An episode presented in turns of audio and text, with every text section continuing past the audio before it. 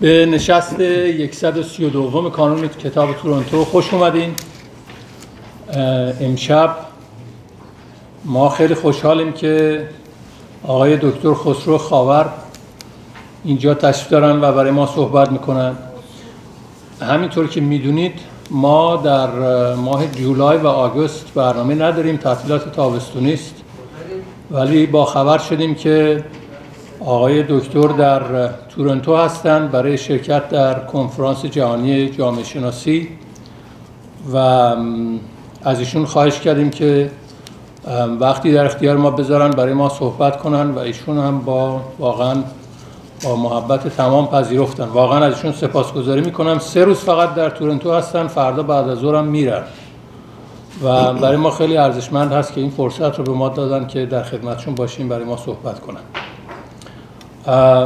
من خیلی کوتاه چند نکته رو طبق معمول عرض می‌کنم و بعد ایشون صحبتاشون رو شروع می‌کنن. همطور که می‌دونین در مورد وضعیت طبقه متوسط در ایران صحبت خواهند کرد و طبق معمول پس از پایان صحبت هاشون پرسش و پاسخ خواهد بود و به پرسش ها و کامنت های شما پاسخ خواهند داد.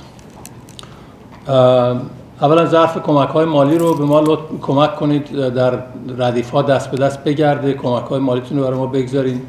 و دوستانی که علاقمند هستن خبرهای کانون کتاب رو داشته باشند ایمیلاتون رو به برگه که دست به دست میگرده برای ما بگذارید. و نهایتا اینکه لطف کنین تلفن ها و دستگاه های الکترونیکتون هم خاموش کنین یا رو وایب روی سکوت بذارین که مزاحم نشه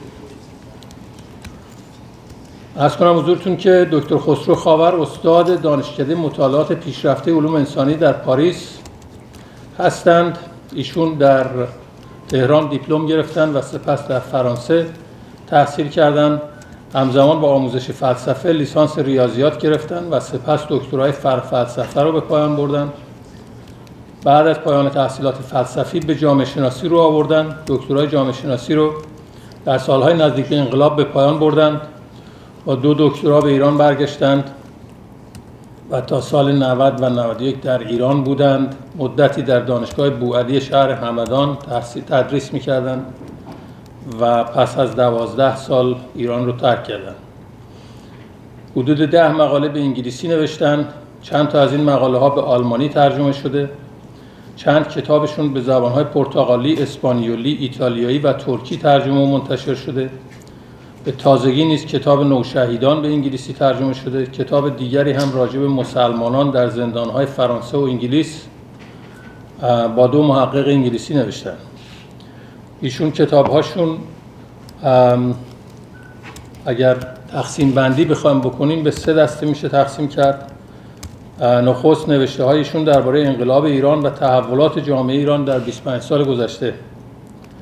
کتاب گفتمان مردمی در انقلاب ایران دو جلد با همکاری پل ویه آرمان برباد رفته جامعه شناسی انقلاب ایران انسان شناسی انقلاب ایران رویای ناممکن اسلامگرایی و مرگ شهید انقلابی در ایران اسلامی ایران چگونگی خروج از انقلاب دینی. جدا از این چهار کتاب ایشون در حال تدوین کتابی درباره جوانان با همکاری امیر نیکپی هستند. بخش دوم تحقیقات و پژوهش‌هایشون درباره اسلام و دینداری مسلمانان در جامعه فرانسه. عناوین این کتاب جمهوری فرانسه و مسئله حجاب و روسری اسلام جوانان نوشهیدان در راه خدا اسلام در زندان ها و بخش سوم اندیشه ورزی های فلسفی ایشون. کتاب جستجوی خیشتن گفتگو درباره سوژه با آلن تورن و کتاب رکن قدسیت. از شما سپاسگزارم آقای دکتر خواهش می‌کنم.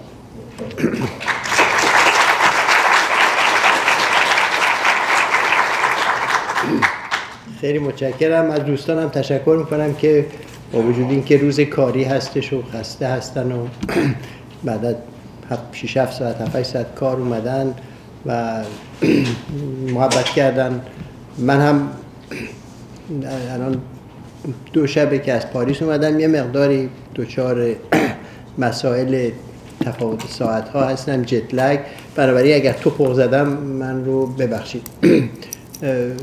مسئله که می‌خواستم امروز بحث کنم طبقات متوسط در ایرانه و مسائل اجتماعی اونها در رابطه با همون یه مقدار مسائل روشنفکران مطرح می‌کنم و یه مقدار مسئله حرکت های اجتماعی.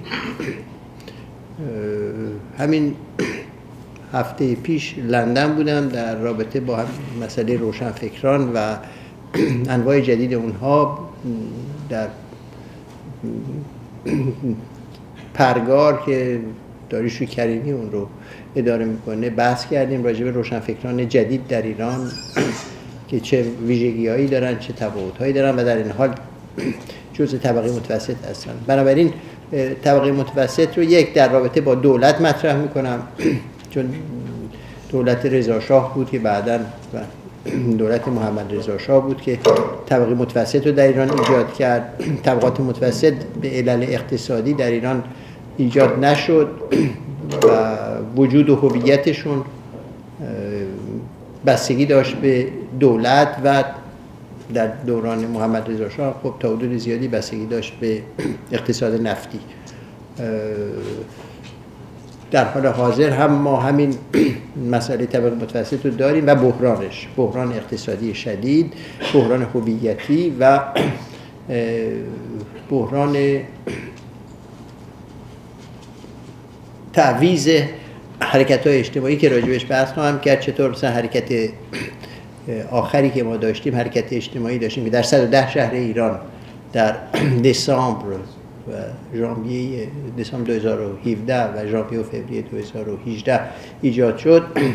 رهبریتش دیگه با طبقه متوسط نبود. در حالی که حرکت سبز در 2009 طبقه متوسط بود که مدیریتش رو به عهده داشت.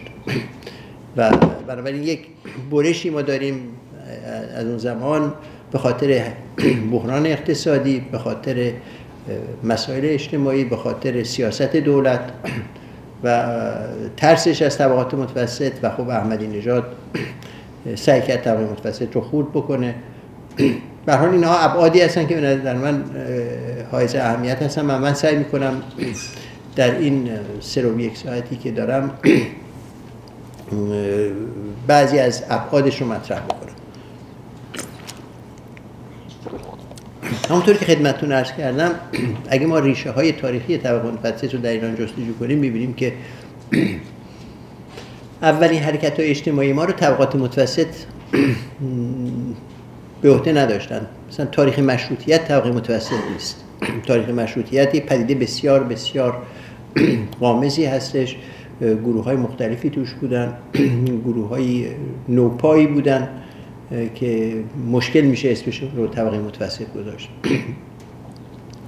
بنابراین حرکات حرکات اجتماعی و روشن فکری ما لاقل در ابتدای قرن بیستم به روشن به طبقه متوسط نبود به خاطر اینکه نداشتیم. طبقات دیگری بودن گروه های اجتماعی دیگری بودن و روشن فکران ما قبل از ایجاد طبقه متوسط به وجود اومدن. این هم خوب یکی از ابعاد جالب ماست.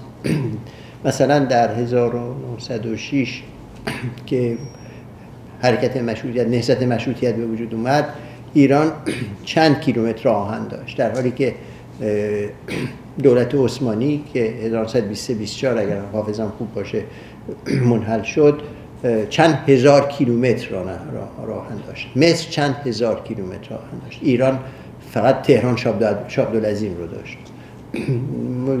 ما یکی از کشورهای عقب افتاده اون منطقه بودیم امپراتوری عثمانی خیلی از ما جلوتر بود. مصر تونسته بود با علی پیشرفت های اساسی بکنه. اگرچه انگلیس ها خوب اومدن و قضیه رو به عهده گرفتن و نذاشتن پیشرفتش بیش از حد باشه. در ایران ما قشر منور الفکر یا روشن فکرمون قبل از طبقه متوسط ایجاد شد. و بنابراین از یه لحاظ لحاظ فکری ما جلو بودیم ولی از یه لحاظ اون پایگاه اجتماعی برای اینکه این روشن فکران بتونن واقعا خواسته های خودشون رو به کرسی بنشونن نداشتیم. طبقه متوسط به صورت واقعی و به صورت دست جمعی حتی زمان دکتر مصدق هم خیلی کوچیک بود. ما رضا شاه طبقه متوسطی به وجود آورد که اکثریت قاطعشون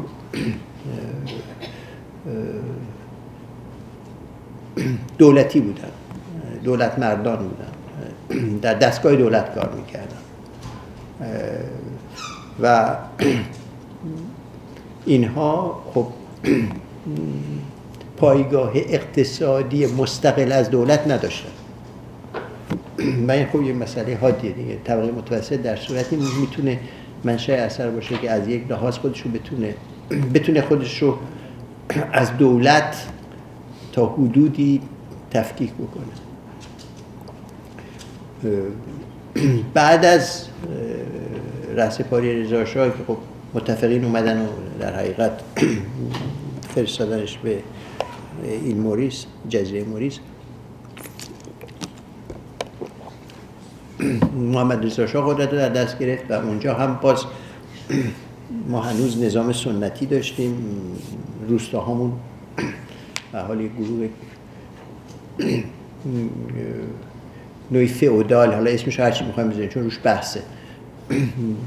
قدرت رو در دست داشت و حرکت اجتماعی که ما در 1951 53 معذرت می‌خوام من اینو به غربی میگم اعداد و ارقام غربی میگم برای اینکه خب راحت تره لازم بین المللیه به خب حرکت نهزت ملی شدن نفت ایران در زمان مصدق یک گروه طبقه متوسطی ما پیدا کرده بودیم که اینها خب ناسیونالیست بودن و در این حال سعی بران بود که نوعی سیستم دموکراتیک هم پیاده بشه و این گروه طبقه متوسط ما خب ضعیف بود. با این حال موفق شد بعضی از رفرم ها رو بکنه و خب آخر سر هم شکست خورد. به علل مختلف لیدرشپ ما leadership مصدق مسئله داشت. در این حال خب قدرت های انگلیس و امریکا و اینا هم بی تاثیر نبودن و اومدن آیزنهاور به عنوان رئیس جمهور امریکا باعث شد که با انگلیس خیلی نزدیک بشه و خب کمک کرد به سرنگونی مصدق. در این حال ابعاد درونی این حکومت مصدق هم دست داشت موفقیت نداشت در ایجاد رفرم و راه رابطه پیدا کردن با انگلیس و مسئله نفت. اینجا هم می‌بینیم یک طبقه متوسط کوچکی ایجاد شده که این طبقه متوسط سعی می‌کنه لیدرشپ رو در سطح جامعه به عهده بگیره و خب به عللی که راجبش می‌تونیم بحث بکنیم شکست. خورد طبقه متوسط به عنوان یک گروه اجتماعی وسیع زمان خب محمد رضا شاه ایجاد شد.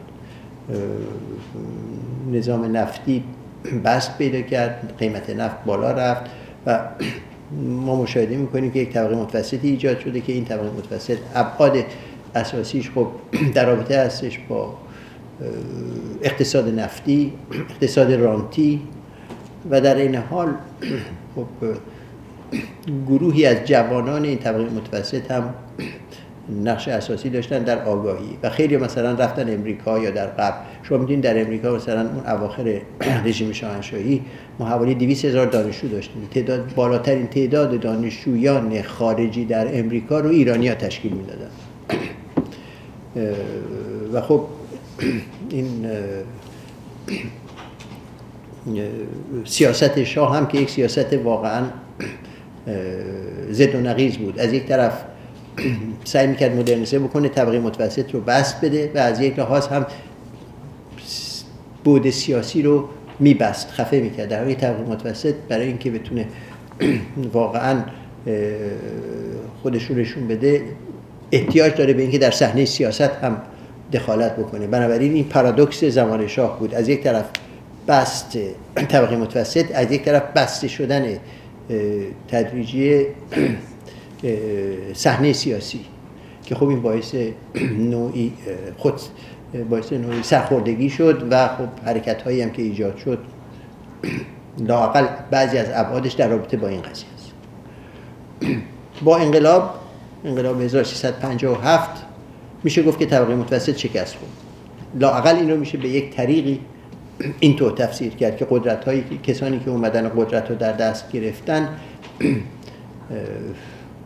طبقه متوسط متجدد ایران نبودن.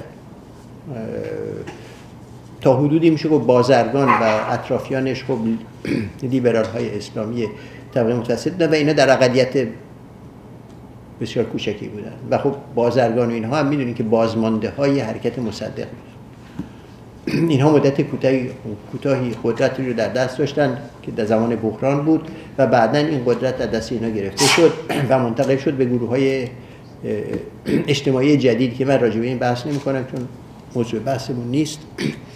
به حال انقلاب 1357 رو میشه گفت. شکست دوباره و عمیق طبقات متوسط متجدد در ایران در زمینه سیاسی. بعد از سی چهل سال ما مشاهده می‌کنیم که پدیده این هم یه پارادوکسه ارزش های مدرن طبقه متوسط شده ارزش های حاکم ما در ایران و ایران تنها نیست در بسیار از کشور خاورمیانه مسئله مطرحه که من بعدا سعی می‌کنم اگر وقتی آدم یه بود تطبیقی بهش بدم. مشاهده می‌کنیم که قدرت سیاسی دست گروهی هست که ارزش های اجتماعی غالب در اون گروه منعکس نمیشه. حالا به صور مختلف. و ارزش های اگه مثلا من فکر می‌کنم در ایران یا در بسیاری از کشورهای منطقه یک سیستم سیاسی داشت که اجازه می‌داد ارزش های فرهنگی قالب جامعه مطرح بشه این ارزش ها نمی ارزش های دیگری بود که در حقیقت منعکس کننده همون خواسته های طبقه متوسط. طبقه متوسط متجدد. ولی خود خود این طبقه متوسط هم در دوران تاریخ ایران تحولات بسیار عظیمی داشته. زمان مصدق زمان اساسی هستش که ما می‌تونیم بگیم بود دموکراتیک طبقه متوسط با اینکه بسیار طبقه کوچیکی بود.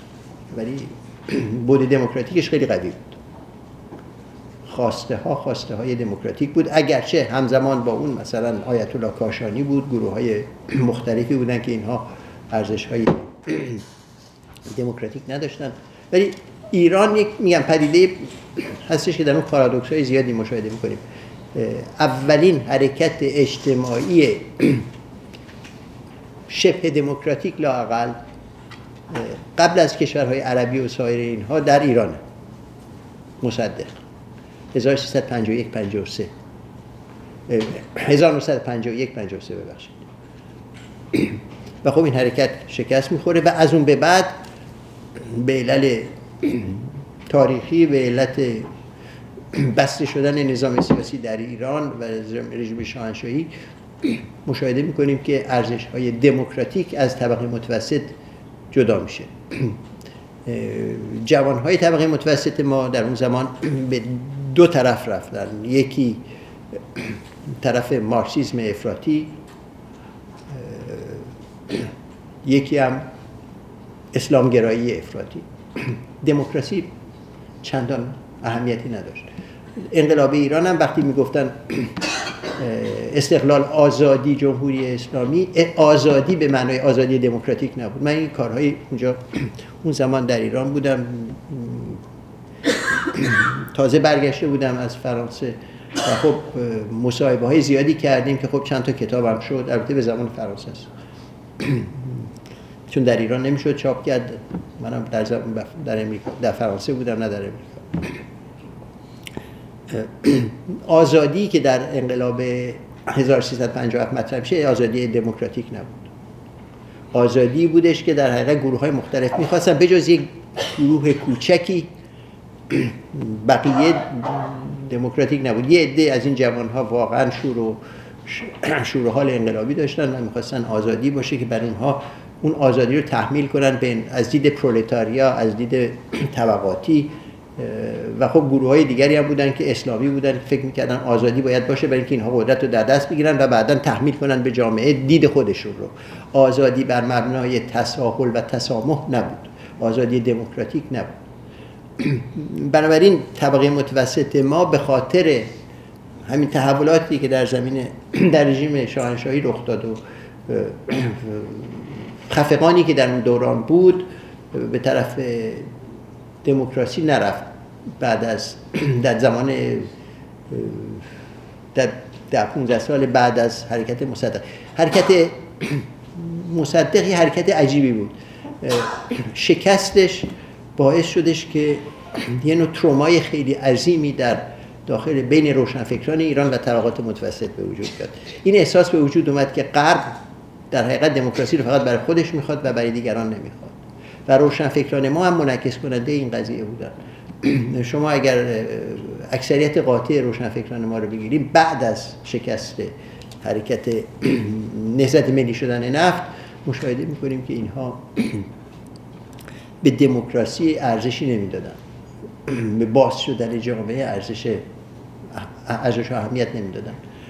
مثلا نماینده های مختلفی هستن در روشنفکران که میشه مطالعه کرد و بحث کرد راجع بهشون. بجز اون مارکسیست ها که خب دید جدی داشتن فکر کردن باید پرولتاریا قدرت در دست بیاد نقش حزب توده در به وجود آوردن روشنفکران خب خیلی اساسی بود. اینها هیچ کدوم اعتقاد نداشتن که دموکراسی چون فکر دموکراسی پدیده بورژواست و در حقیقت می‌خوان تحمیل بکنن نظام سرمایه‌داری رو به ما و به هیچ وجه دموکراسی ماهیتی نداره که می‌خوام بگم مشروعیت بشه بهش. داد اسلامی ها هم که خب همینطور فکر می‌کردن باید نقش اسلام قوی بشه و اسلام احتیاجی نداره به دموکراسی. ما به جز گروه معدودی میگم بازرگان و اطرافیانش که اینها واقعا در اقلیت بودن. و جوان ها دیگه اینها رو درک نمی‌کردن. و طبقه متوسط ما هم خب در این بحران بود. از لحاظ اقتصادی در زمان شاه شکوفایی پیدا کرد. الان که مطالعاتی میشه راجع به بعضی از مسائل می‌بینیم که چقدر ما داشتیم یک نطفه بورژوازی صنعتگرا به وجود می آوردیم که خب تحت لوای رژیم شاهنشاهی و نظام نفتی بود ولی پویایی خودش رو هم داشت. اینطور نیست که فقط در تحت سلطه نظام نفتی و شاهنشاهی باشه. داشت ابعادی پیدا می‌کرد که می‌تونست خود جوش بشه در آینده. و زمان اواخر زمان شاه از لحاظ درآمد و اینها کارهای جدیدی که شده به حال نشون میده که مثلا ایران لحاظ درآمد سرانه مثلا 17 همین بود کشور در دنیا. ترکیه 27 بود. بعد از 40 سال حالا می‌بینیم که کاملا برعکس شده. ترکیه شده 17 هم ایران شده 27 و درآمد سرانه ترک ها الان دو برابر ماست. یعنی ما از لحاظ اقتصادی بسیار پایین رفتیم و ترکیه به نسبت ما خیلی پیشرفت کرده. اگرچه ترکیه هم الان در بحران هست ولی هنوز از لحاظ اقتصادی پیشرفتش چشمگیر به نسبت ما. به طبقه متوسط ما. خب در این دوران با این نزول درآمد سرانه اقتصادی خب خیلی ضعیف شده من اینکه خب اقتصادی مهمه در تعریف طبقه متوسط. اگرچه فقط ابعاد اقتصادی نیست می‌بینم بحث خواهم کرد در مورد تعریف طبقه متوسط چون پدیده قامزیه یک بود روحی روانی و ذهنیتی داره و یک بود اقتصادی داره. بر همین مثلا اگر شما برگردین دوران مشروطیت ما داشتیم افرادی که علاوه مثلا اقتصادی در بازار اینا شاید می‌شد بهشون گفت طبقه متوسط. ولی اون تجدد و طرز فکر طبقه متوسط رو نداشتن در اون زمان. و گروه هم که داشتن طبقه متوسط نبودن بیشتر اشراف بودن و اینا در زمان حرکت مشروطیت. بنابراین ما در دوران شاهنشاهی بعد از شکست نهزت ملی شدن نفت مشاهده می‌کنیم که طبقات متوسط ما از یک لحاظ دچار شکوفایی اقتصادی میشن. زمان شاه واقعا در 15 سال آخر طبقات متوسط ایران خیلی بس پیدا می‌کنن بزرگ میشن تحصیلات دانشگاه ها باز میشن و خیلی میرن برای تحصیلات به خارج. به حال این بود شکوفایی بود اقتصادی طبقه متوسط فقط در ارتباط با نفت نبود. یعنی یه پویایی داخلی هم داشت پیدا می‌شد که خب با این انقلاب کاملا منتفی شد از بین رفت. ولی خب لحاظ سیاسی دید حاکم بر طبقه متوسط در این دوران دموکراسی نبود. گروه های کوچکی بودن و اینها واقعا از لحاظ نه از لحاظ آماری و نه از لحاظ امکانات فکری نمی‌تونستن این قضیه رو در طبقات متوسط تحکیم می‌کنن که خب دموکراسی شاید پدیده خوبی باشه. بعد انقلاب هم که شد نتیجه دو نوع رادیکالیزه شدنه. یکی رادیکالیزه شدن به اسم اسلام و یکی هم رادیکالیزه شدن به اسم مارکسیسم که گروه های مختلف در لاقل در یک زمینه این دو گروه افراطی چپی و اسلامی با هم دیگه هم عقیده بودن و اون که دموکراسی نمی‌خواستن. هیچ کدوم دموکراسی نمی‌خواستن. با هم هم همکاری هایی داشتن در ابتدای امر تا اینکه خب گروه خدا سالار تئوکرات موفق شد اونها رو خود کنه. چپی های ما هم چپی هایی بودن که افرادی بودن که بسیار خوش باوری داشتن. فکر می‌کردن روحانی و آخوند و این حرفا اونقدر مهم نیستن. اینا میان قدرت رو می‌گیرن و ما و ما اینها رو جایگزین می‌کنیم. و این تئوری پتی بورژوازی کوچک. پتی بورژوازی. پتی به معنای پی ای دبل تی وای یا فرانسهش پتی. این مطرح بود که خب اینها در حقیقت دچار تزلزل طبقاتی هستند از یه بود انقلابی دارن یک بود سنتی هم دارن و ما با اینها همکاری می‌کنیم. بعدا اینها رو می‌ذاریم کنار خودمون قدرت رو در دست می‌گیریم و یه حکومت پرولتاریایی. خب این دید خیلی ساده انگارانه بودش که خب خیلی داشتن و بعدا نتیجهش رو میدن.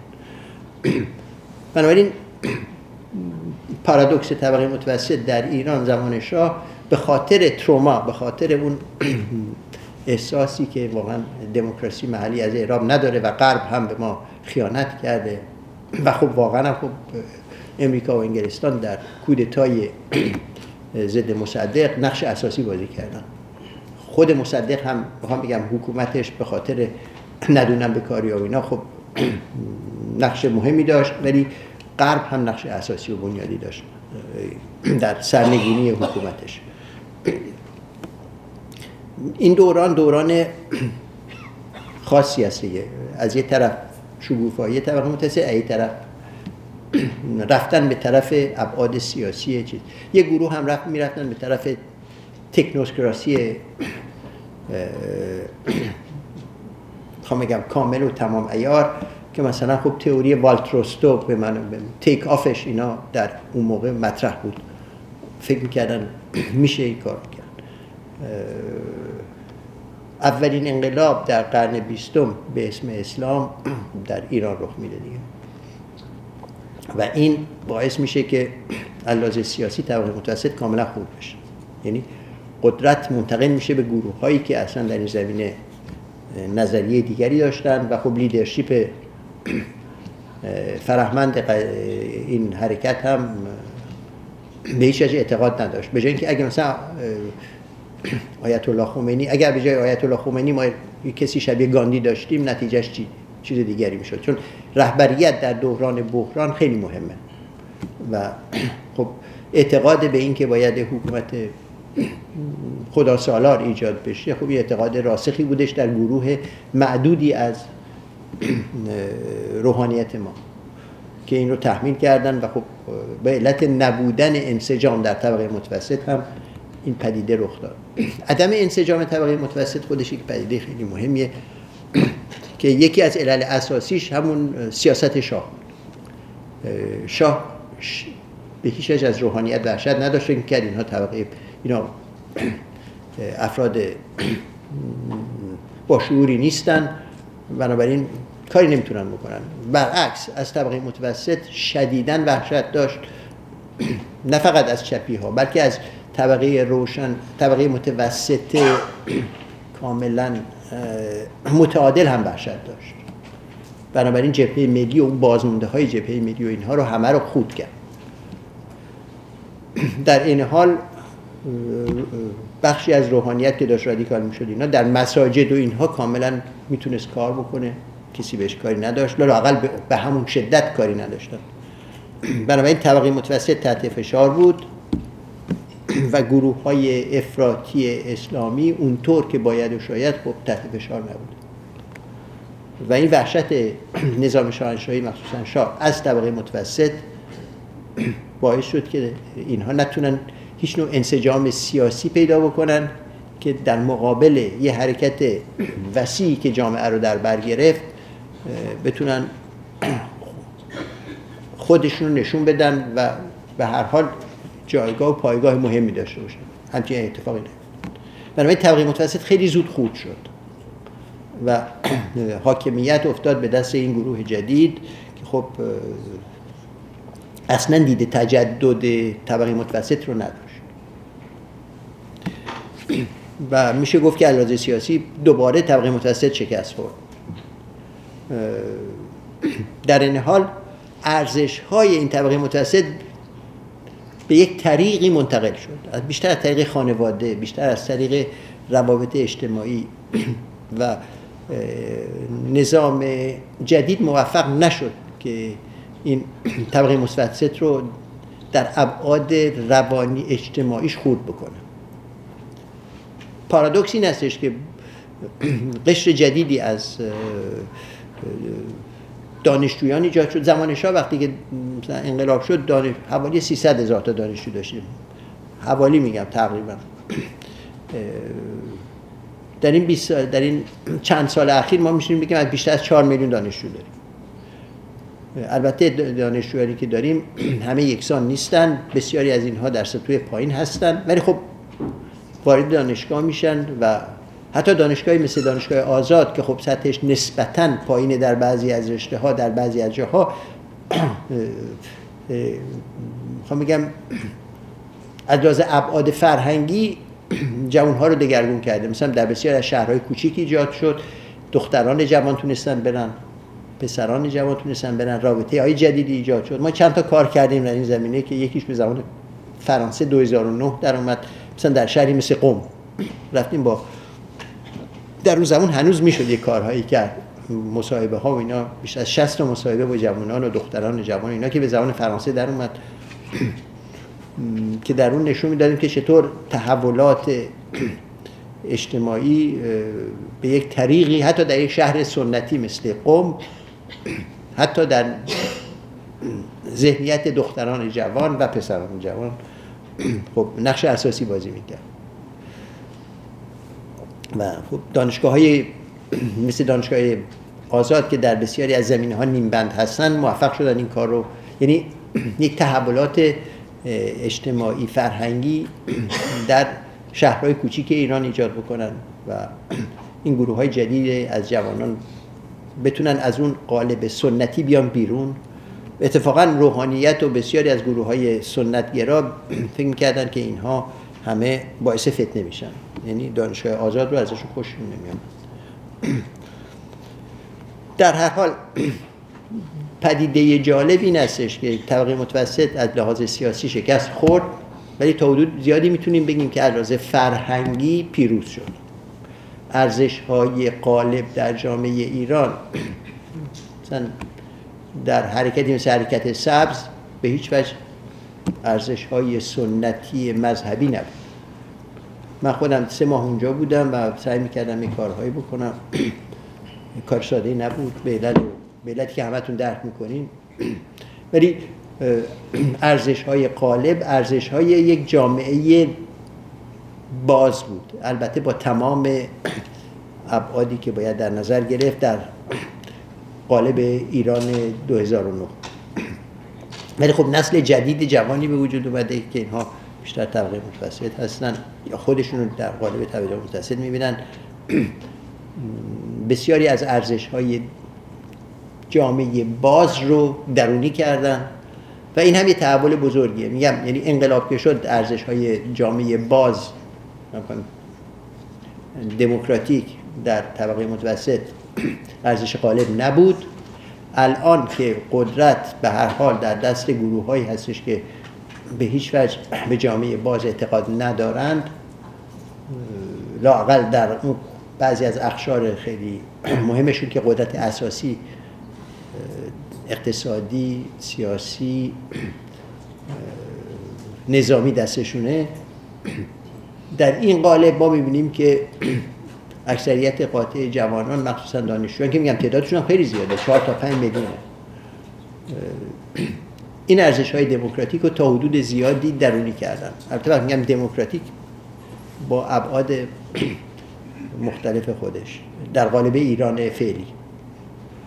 بنابراین اگر ما می‌خوایم خلاصش بکنیم و تا حدودی هم کاریکاتور ازش بسازیم می‌تونیم بگیم که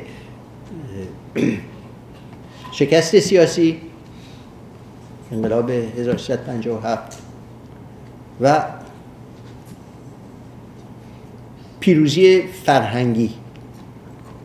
2009 حرکت سبز ماورای اون ابعاد سیاسیش که خب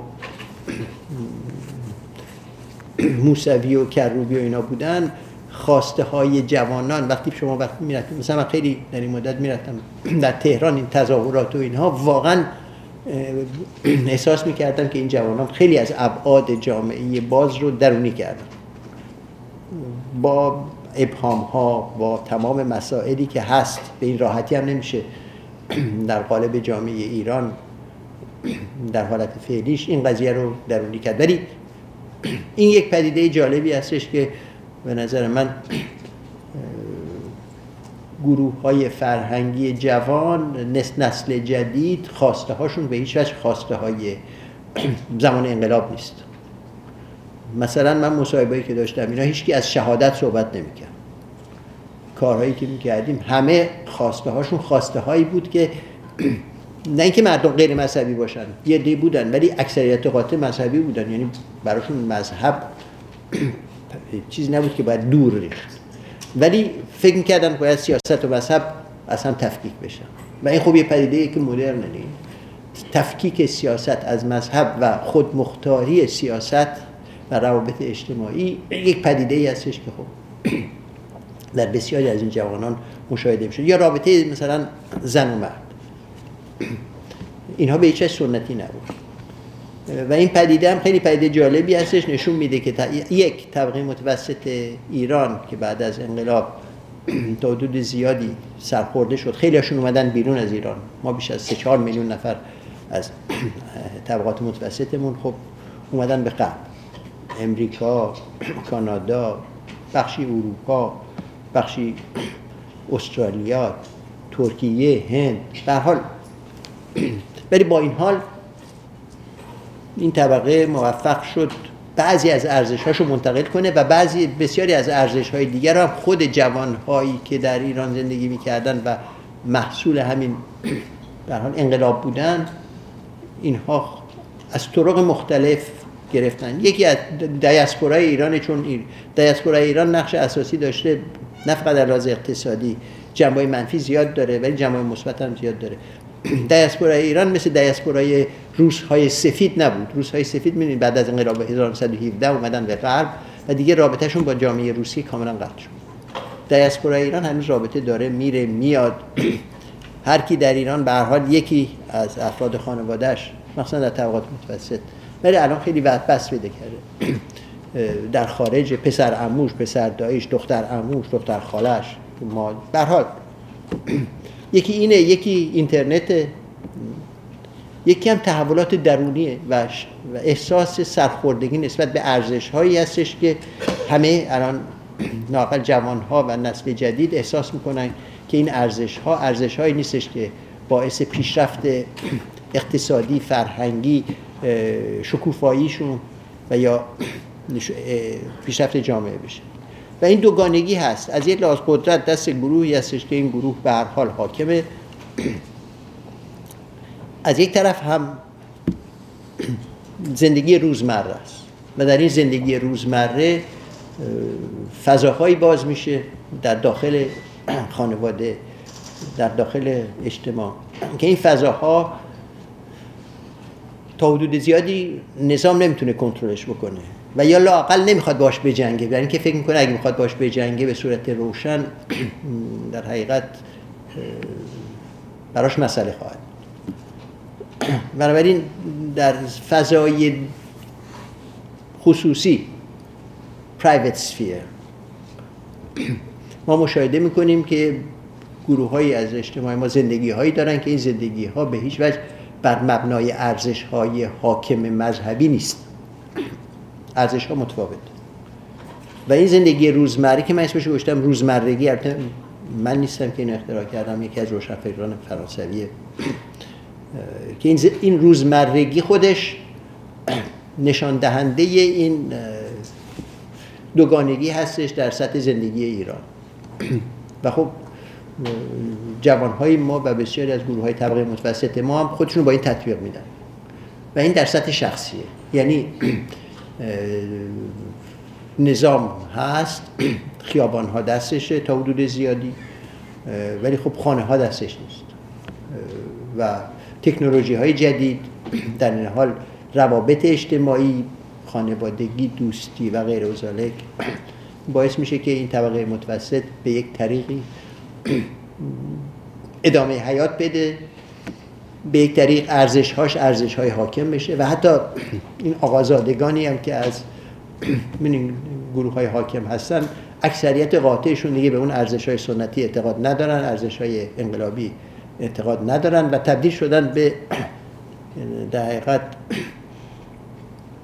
ارزشمندان طبقه متوسط بالا با امکانات مادی بسیار بالا. ولی زندگی روزمرهشون به هیچ وجه بر مبنای اون دید مذهبی حاکم نیست. برای این دوگانگی در جامعه ما ایجاد شده و این دوگانگی محصول استیلای طبقه متوسطه. یعنی ارزش های خانوادگی در بسیاری از شهرهای بزرگ و حتی شهرهای متوسط. ارزش هایی هستش که به هیچ وجه با ارزش های حاکم نمی‌خونه و اینو من اسمشو گوشته بودم. یه فیلمی بودش به نام طلاق ایتالیایی. نمی‌دونم به سبک ایتالیایی که نمی‌دونم مال ویسکونتی بود مال کسی. من اسمشو گوشته بودم طلاق به سبک ایرانی. یعنی در یک طرف زندگی روزمره گروه های مختلف اجتماعی هست. از یک طرف هم یک نظامی هستش که قدرت رو در دست داره. و این دوتا کاملا در دو تا دنیای مختلفن. اگرچه گاهی اوقات اون قدرت میاد اینها رو سرکوب می‌کنه ولی در این حال موفق نمیشه. مثل مسئله حجاب. حجاب شما نگاه کنید خب تحمیلی به هر حال هست. ولی وقتی میرین شما به مناطق مختلف شهرهای بزرگ مشاهده می‌کنید که خیلی از دخترهای جوان حجابی که در سر می‌کنن حجابیه که کاملا نفی حجاب سنتیه. حجاب سنتی یعنی که صورت رو بپوشون چیز. اینا حجابشون رو طوری می‌کنن که میشه خودش بودی از توالتشون یعنی طوری صورت رو درست می‌کنن و به حجاب می‌ذارن که این واقعا می‌خوام بگم بود جنسیت جنسی پیدا می‌کنه سکشوالیتی پیدا می‌کنه. در حالی حجاب باید سکشوالیتی رو در حقیقت نفی بکنه ببنده بپوشونه و اینا ارزش های مختلفی هست که حالا من اینو گرفتم میشه صد تا مثال دیگه زد. زندگی روزمره اینها. روزمرگی شده یکی از ابعاد مهم زندگی جامعه ای که احساس می‌کنه نظام حاکم به هیچ وجه واقعیت فرهنگی ذهنیتی اون رو منعکس نمی‌کنه. این یکی زندگی روزمره فردی گروهی اجتماعی هستش در شهرهای بزرگ حتی شهرهای متوسط و الان کم کم داره به جای دیگه هم بس پیدا می‌کنه. یک مسئله دیگه روشنفکرانه و بعد حرکت های اجتماعی. ما در ایران بعد از انقلاب بازم یک پدیده جالبی هست. مشاهده می‌کنیم که گروه های جدیدی از روشنفکران ایجاد کنن که بعضی از اینها خوبشون میگن اندیشمندان دینی روشنفکران دینی که اکثریت قاطع اینها کاری که کردن زیر سوال بردن مشروعیت سلطه اسلامگراییه یعنی اینها سعی کردن مثلا چون منتظری شروع کرد ولی خب کدیور و غیر داره که سعی کردن نشون بدن ولایت فقیه در حقیقت به هیچ وجه اون مشروعیت تاریخی که بهش نسبت میدن نداره.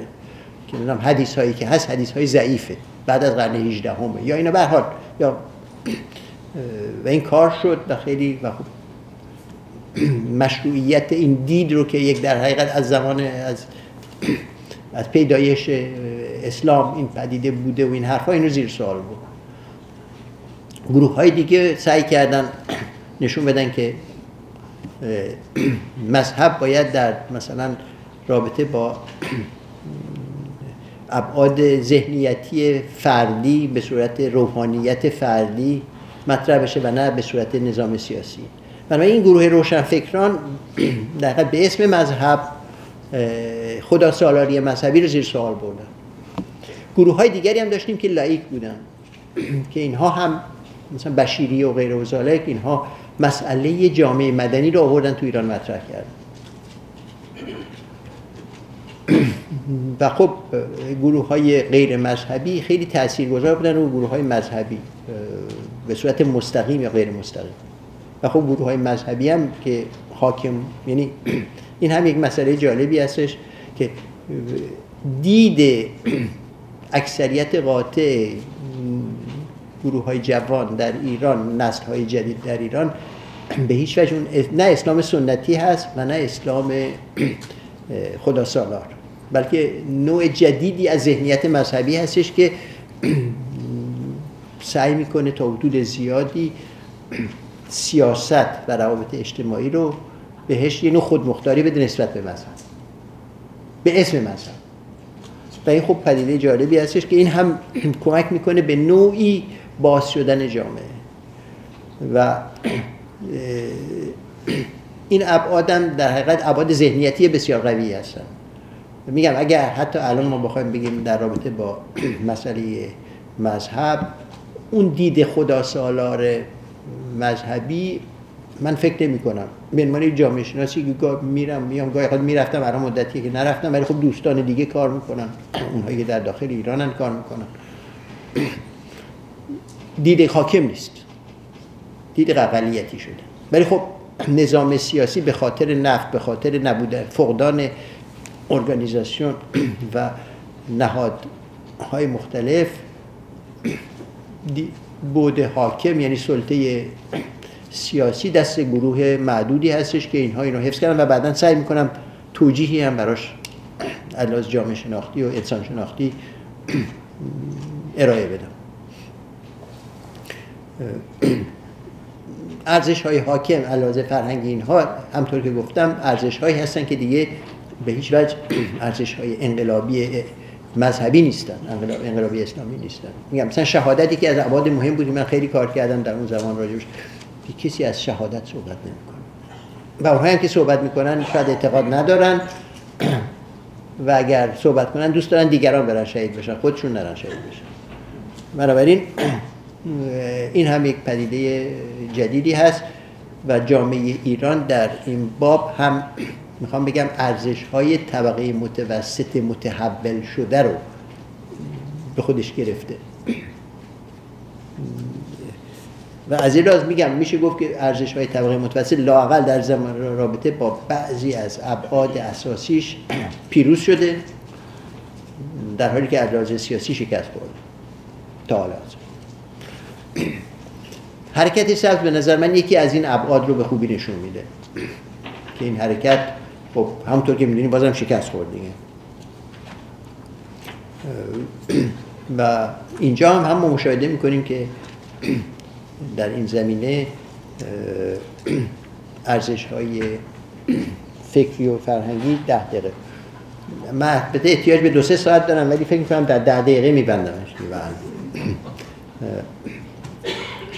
مسئله مطرحه که چطور میشه این ارزش های فرهنگی فردی روزمره رو تبدیل کرد به ارزش های سیاسی؟ این مسئله خیلی حاده. جامعه ما الان از اقتصادی جامعه خاصی هستش که بیشباهت نیست به چند کشور دیگه منطقه که بهش اشاره خواهم کرد. نظام بود آرتش ما آرتشی هستش که فقط بود نظامی نداره. در حقیقت بود اقتصادی خیلی وسیعی داره. میلیاردها دلار سرمایه گذاری است در سپاه پاسداران و غیره و به حال و این خب یک وزنه خیلی سنگینی هستش که چندان با دموکراسی نمی‌خواد. مصر هم همینطوره. آرتش مصر آرتشی هستش که فقط بود اقتصادی نداره. بود فرهنگ بود نظامی نداره. بود اقتصادیش هم خیلی بالاست. پاکستان هم همینطور بسیاری از کشورها الجزایر هم همینطوره. بنابراین یکی از مسائلی که باعث میشه که این تبدیل ارزش های فرهنگی به ارزش های سیاسی نشه.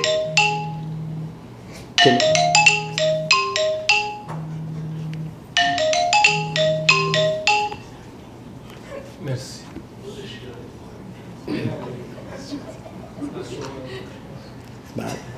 از این عدم تبدیل این عللی داره که این علل خب یکیش در همین نظام اقتصادیه یکی از نظام اقتصادی نف...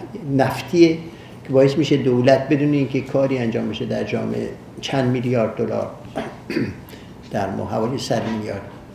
بستگی داره 70 میلیارد تا 140 میلیارد. دستش بیاد و این خب برای یک سیستم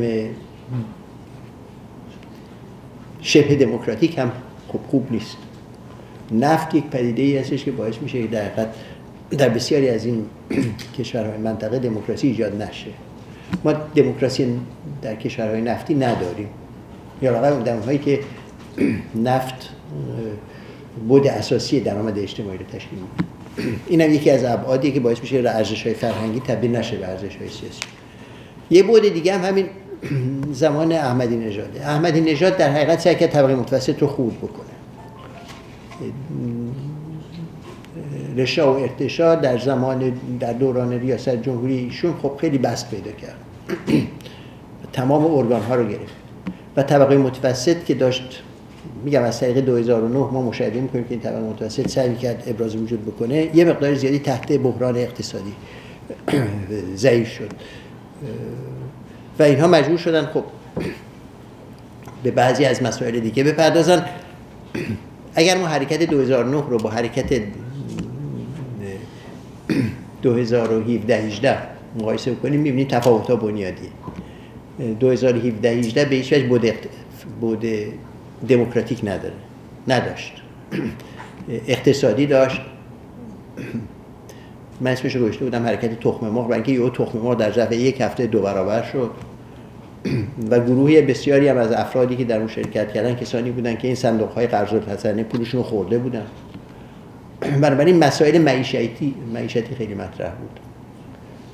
و اون بود دیگه مطرح نبود. یعنی می‌خوام بگم طبقه متوسط که به یک طریقی حاکمیت ذهنیتی حرکت صدر رو به عهده داشت دیگه در این حرکت اون نقش اساسی و بنیادی رو بازی نمی‌کرد. و این بحران طبقه متوسط علاوه اقتصادی منعکس شد در این حرکت آخر. حالا من پرتزم به بود حرکت های اجتماعی و طبقات متوسط و مسئله سیاسی تئوری که من در هفته پیش میگم در یک مقاله در روزنامه فرانسوی لوموند منتشر کردن در مورد ایران و بسیاری و چند کشور دیگر منطقه این است که ما نظام های سیاسی داریم که حاکمن ولی مشروعیت سیاسی ندارن در جامعه علتش چیه؟ علتش یک شکست حرکت های اجتماعی در ایران 2009 شکستش این باعث میشه که در مصر 2012 11 12 حرکت حرکت انقلاب مصر بهش می‌گفتن. در بسیاری از کشورهای منطقه عرب این مسئله شکست حرکت های انقلابی یا غیر شبه انقلابی این کشور هاست که گاهی بهش بعضیا uprising میگن بعضیا ریولوشن میگن. به هر حال و تنها کشوری که تا حدودی موفق شده که اون هم در بحرانه تونسته شکست حرکت های اجتماعی که ریاستش با طبقات متوسط بود. حالا چه ریاست مستقیم چه ریاست فرهنگی این باعث میشه که یک نسل دیگه نتونه دست به حرکت اجتماعی بزنه. یک نسل نمی‌تونه چند حرکت اجتماعی عمیق رو انجام بده. برای اینکه شکستش باعث سرخوردگیش میشه. مثلا در مورد ایران 2009 حرکت سبز. شکستش باعث شد که بسیاری از کسانی که اونجا بودن بیان بیرون یا به زندان بیفتن دچار سرخوردگی بشن. من یه مقداری مطالعه کردم مثلا راجع به راه این آهنگ ها موسیقی که بعد از این حرکت این جوانان می ساختن پر از غم و احساس سرخوردگی و ناراحتی. خب کاملا در این هنرها منعکس میشه. رژیم هایی که در حال حاضر در این منطقه هستن گفتم فقط ایران ایران مصر اردن تا حدود زیادی مراکش تا حدودی به صورت کامل الجزایر و چند کشور دیگه. به هر حال اینها نظام هایی هستند که بقای سیاسیشون به علت عدم وجود حرکت های اجتماعی هستش در این جوامع. من فکر می‌کنم اینها دچار فقدان شدید مشروعیت هستن ولی یه مقدارم بقاشون در رابطه است با ترس و وحشت جامعه. مثلا در مورد مصر احساس این هستش که خب اگر سیسی بره کنار چی می‌خواد بشه؟ در مورد ایران هستش که خب ما مشاهده می‌کنیم. افغانستان در اون وضعیته عراق در این وضعیته کشورهای دیگه در اون وضعیتن. اگر ما این نظام رو به صورت می‌خوام بگم کاملا واضح و روشن زیر سوال ببریم نتیجهش چی میشه؟ ترس و وحشت از آینده است و ابهام در مسائل سیاسی در جامعه ای که خب احساس می‌کنن که طبقات متوسط به هیچ وجه انسجام نهادی نداره. من این پارادوکس هم اینه دیگه. نظام هایی داریم سیاسی که من فکر می‌کنم قابل بحث البته فاقد مشروعیتن ولی در این حال به علت نبودن حرکت های اجتماعی به علت ترک و به علت ترس و وحشت جامعه به علت ابهام در ایجاد نظام جدید. اینها ادامه حیات میدن. ولی ادامه حیاتشون به هیچ وجه به خاطر مشروعیتشون نیست بلکه به خاطر همین بحران سیاسی در جامعه هست به علت فقدان به علت نبودن و یا ضعف حرکت های اجتماعی. در ایران مثلا همین چند ماه گذشته میگم 110 شهر تکون خورد. ولی خب با هم انسجام پیدا نکردن و چون اینها یک لیدرشپ طبقه متوسط نداشتن هر کدوم برای خودشون به سازی, سازی می زدن و خب یک پارچگی به هیچ به وجود نیامد. این در مورد بسیار از کشورهای منطقه صادقه فقط ایران نیست. بنابراین دید من لاقل یک دید خب قابل بحثی این هستش که فعلا در یک دوران گذار هستیم. این دوران یک به هیچ وجه نشان دهنده مشروعیت نظام های حاکم نیست. دو حرکت های اعتراضی در سطح جامعه به صورت پراکنده رخ میده. یک پارچه نمیشه. اگر یک پارچه بشه این نظام ها زیر سوال میده سه. فکر می‌کنم نسل جدیدی که میاد بعد از نسل 2009 در ایران بعد از نسل 2012 11 12 در کشورهای عربی اسلامی این مسئله رو به یک طریق جدیدی زیر سوال خواهد برد. البته این بحران بحران بین المللی هم هست در سطوح دیگری که در اینجا من نمی‌تونم بحث بکنم به علت زیغ وقت. و اون اینه که طبقات متوسط در سطح بین المللی هم در بحرانن.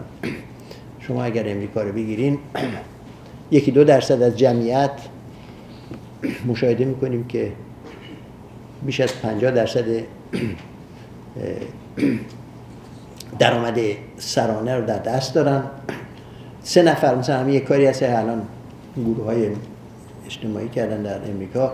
سه نفر سه نفر بزرگترین میلیاردرهای بین المللی که یکشون خب رئیس آمازون 150 میلیارد یکی دیگه اشتمنام 100 میلیارد. مایکروسافت.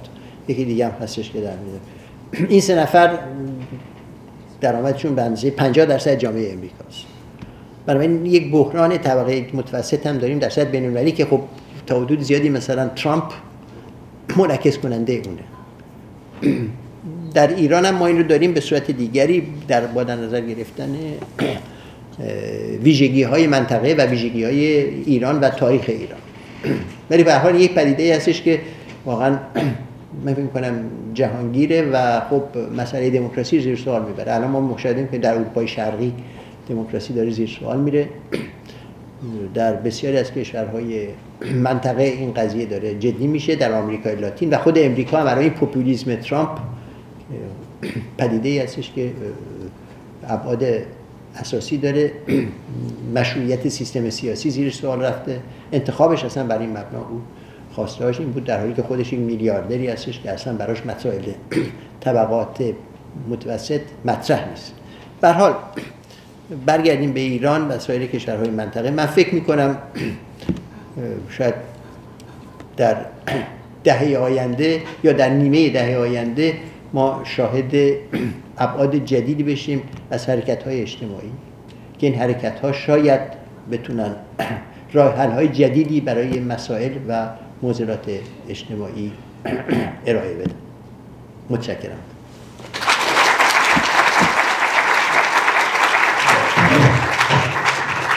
سپاس از شما دکتر دوستان فرصت هست و چند سوال. کسانی که سوال دارن خواهش می‌کنم اینجا پای میکروفون تشریف بیارن سخت ببندن و سوالشون رو مطرح کنم تا دوستان سخشون رو ببندن. من یک سوال خودم می‌کنم. شما در تعریفی که از طبق متوسط دادین بیشتر روی جنبه فرهنگی و مدرنیزم و گرایش این گروه به ارزشگاه مدرن بیشتر تحکیه کردیم اگر ممکنه این تعریف جامع که شامل جنبه های اقتصادی زندگی این آدم هست اگر بدین ممنون میشم. برای بحث خیلی به درازا می‌کشه. ولی من در کتابی به نام The New Arab Revolution That Shook the World پدیده ای رو مطرح کردم به نام Would Be Middle Class. یعنی اونهایی که از لحاظ اقتصادی طبقه متوسط نیستن ولی دید فرهنگیشون دید خودشون دید هویتشون دید طبقه متوسطه. طبقه متوسط خب کسانی هستن که می‌تونن یه زندگی روزمره داشته باشن که به حال دوچار می‌خوام بگم فقیر نباشن و در این حال خب به اون غنی نیستن. ولی کاری دارن و اینها. ولی بود ذهنیتی به نظر من مخصوصا در جوامعی مثل ما در ایران و اینا بسیار مطرحه. بسیاری از این جوانان از لحاظ تحصیلات می‌خوام بگم باید جزء طبقات متوسط باشن ولی در عمل به علت نبودن کار به علت وضعیت فساد و به علت رشا و ارتشا و غیر اینها خب نیستن. ولی در این حال از لحاظ فرهنگی جزء طبقه متوسط هم. من می‌کنم این بود فرهنگی روانی ذهنیتی طبقه متوسط خودش نقش اساسی بازی می‌کنه در حرکت های اجتماعی. و این بود رو میگم اسمش من گوشته بودم در مورد اینها. بود بی میدل کلاس آنهایی که بعد ترجمه فارسیشو نمی‌دونم. آنهایی که در حقیقت دوست دارن طبقه متوسط باشن. در این حال نیستن و یه گاهی اوقات پایین تر است. میگم یه خودش بحث خیلی جالبی است. آی دکتر شما نبودن انسجام بین حرکت های اجتماعی رو در قالب جامعه ایران بررسی کردید با توجه به شناخت عمیقی که دارید و از نزدیک مشاهده کردید و بررسی کردید. همچنین در کشورهایی که به نوعی به هر حال شبیه جامعه ایران هستند. خب این حرکت ها طبعا انسجام پیدا نمی‌کنه به دلایلی که شما به هر حال اینا رو برشمردین و دلیل مهم بقای رژیم هایی هستش که مشروعیت مردمی ندارن. اما از حداقل دو سال پیش به این طرف ما در دنیا به طور کلی یک سری حرکت های سیاسی رو داریم می‌بینیم که بیشتر از هر زمان دیگه ای داره شکل می‌گیره و داره مطرح میشه. من سوالم این هستش که این حرکت های بین المللی به خصوص اینجا چون بحث راجع به ایران هست و شرایطی که الان برای ایران داره پیش میاد چقدر می‌تونه جامعه اون به صلاح تکه های مختلف جامعه ایران رو که حالا بعضی هاشون سرخورده هستن بعضی ها ارزشاشون تغییر پیدا کرده و بعضی ها امیدوار هستن. چقدر می‌تونه باعث انسجام احتمالی اونها بشه؟ چقدر می‌تونه باعث سرخوردگی اونها بخواد بشه؟ و چقدر می‌تونه اونها رو به یک امید بستن به یه ناجی و منجی که بخواد بیاد مرتبط بکنه به خصوص در جامعه ایران. مرسی. برای اینکه حرکتی دموکراتیک باشه یا لاقل جامعه باز بخواد شبه دموکراتیک باشه باید یک امیدی در گروه های مختلف اجتماعی باشه که این امید خود تبدیل نشه به, به یک فرد فرهمند و کاریسماتیک. تبدیل امید اجتماعی به یک فرد خیلی خطرناکه. در حقیقت الان در بسیاری از کشورها می‌بینیم. و بنابراین این هوریزن آف هوپ این امیدواری می‌خوام بگم در زمینه یک نوع صحنه ای که داشته باشیم و آینده نگر باشه این پیده بسیار قامزی است. در بسیاری میگم من فکر کنم در حرکت سبز این حالت بود. با این مصاحبه‌ای که داشتم اینها میگم تو قابل بحث ها به این راحتی هم نیست. ولی این احساس بود که ما فرح شخص فرحتمند نمی‌خوایم و بعدا کرامت شهروندی رو می‌خوایم.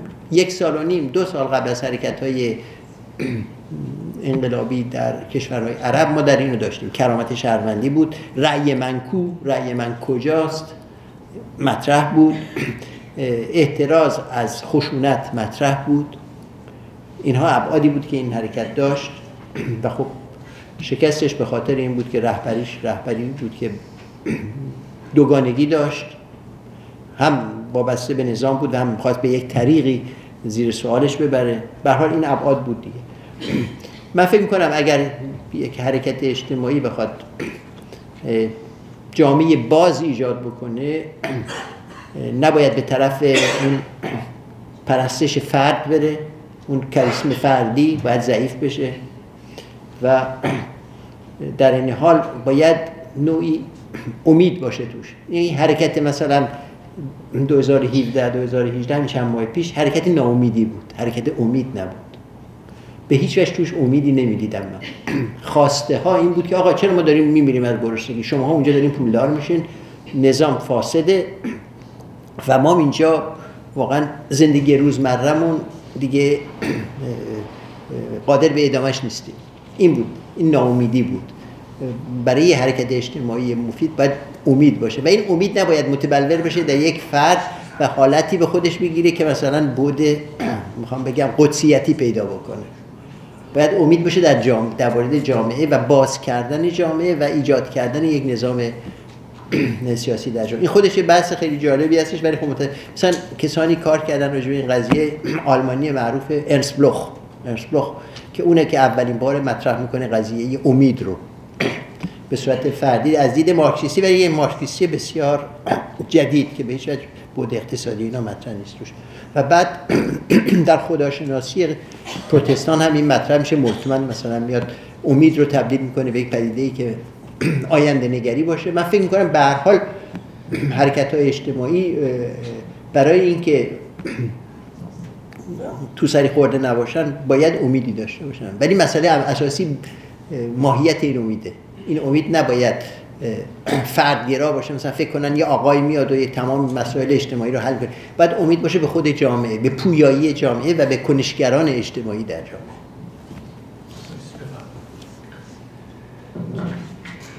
با تشکر از بحث بسیار ارزنده جناب دکتر خاور که این استفاده کردیم. من چند نکته رو خواستم ببینیم که تلبیه هم فرمودید ولی به هر صورت به قول ارسطو بهترین زندگی رو طبقه متوسط دارند. افرادی ساد در جمهوری شناسی که جامعه جمهوری شناس هم هستید و از لحاظ سلامت جامعه کمتر اهل جرم و بزرگکاری هستند.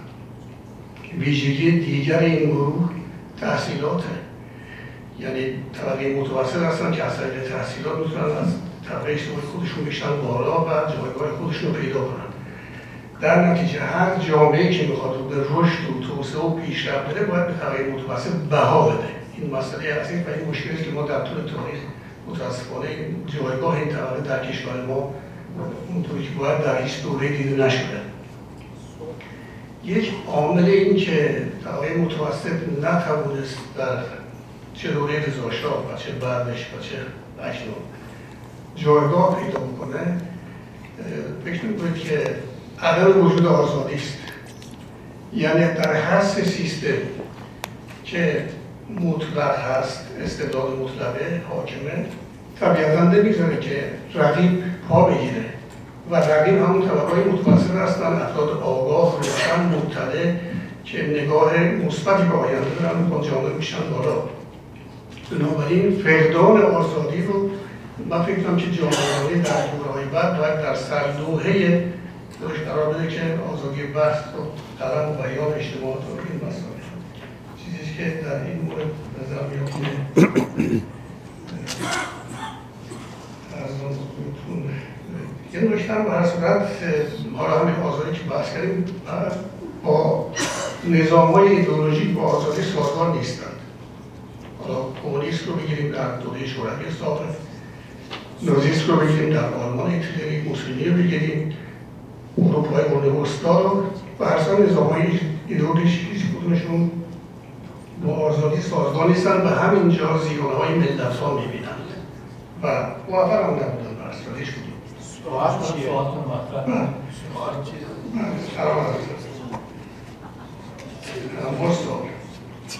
از کنم که مورد بعدی این حالا برون رفت از خاص جامعه برصد خواستهایی داره. فردی رو من هم کاملا موافقم که فرمودید این که ما قرنها نشستیم دست از پی برون آید کاری بکنند یک نفر کار نمی‌کنه چه توصیه جنابالی دارید در این که جامعه رو به اون آقایی های لازم برسونیم که دنبال فرد نباشد و یک ساختار فکری، اجتماعی، سندیکا، حزب، براندامی چیزی در جامعه شکل بگیره که از این به بعد حداقل اون بیماری فردی که در طول تاریخ دنبال این بود که نادری بیاد و کار درست بکنه این بیماری محو بشه. من به دو تا مسئله که شما اشاره کردین جواب میدم چون بقیهش خیلی وقت گیره یک شکی نیست که آزادی باید در قالب نظام های ایجاد بشه که خب آزادی توش نیست.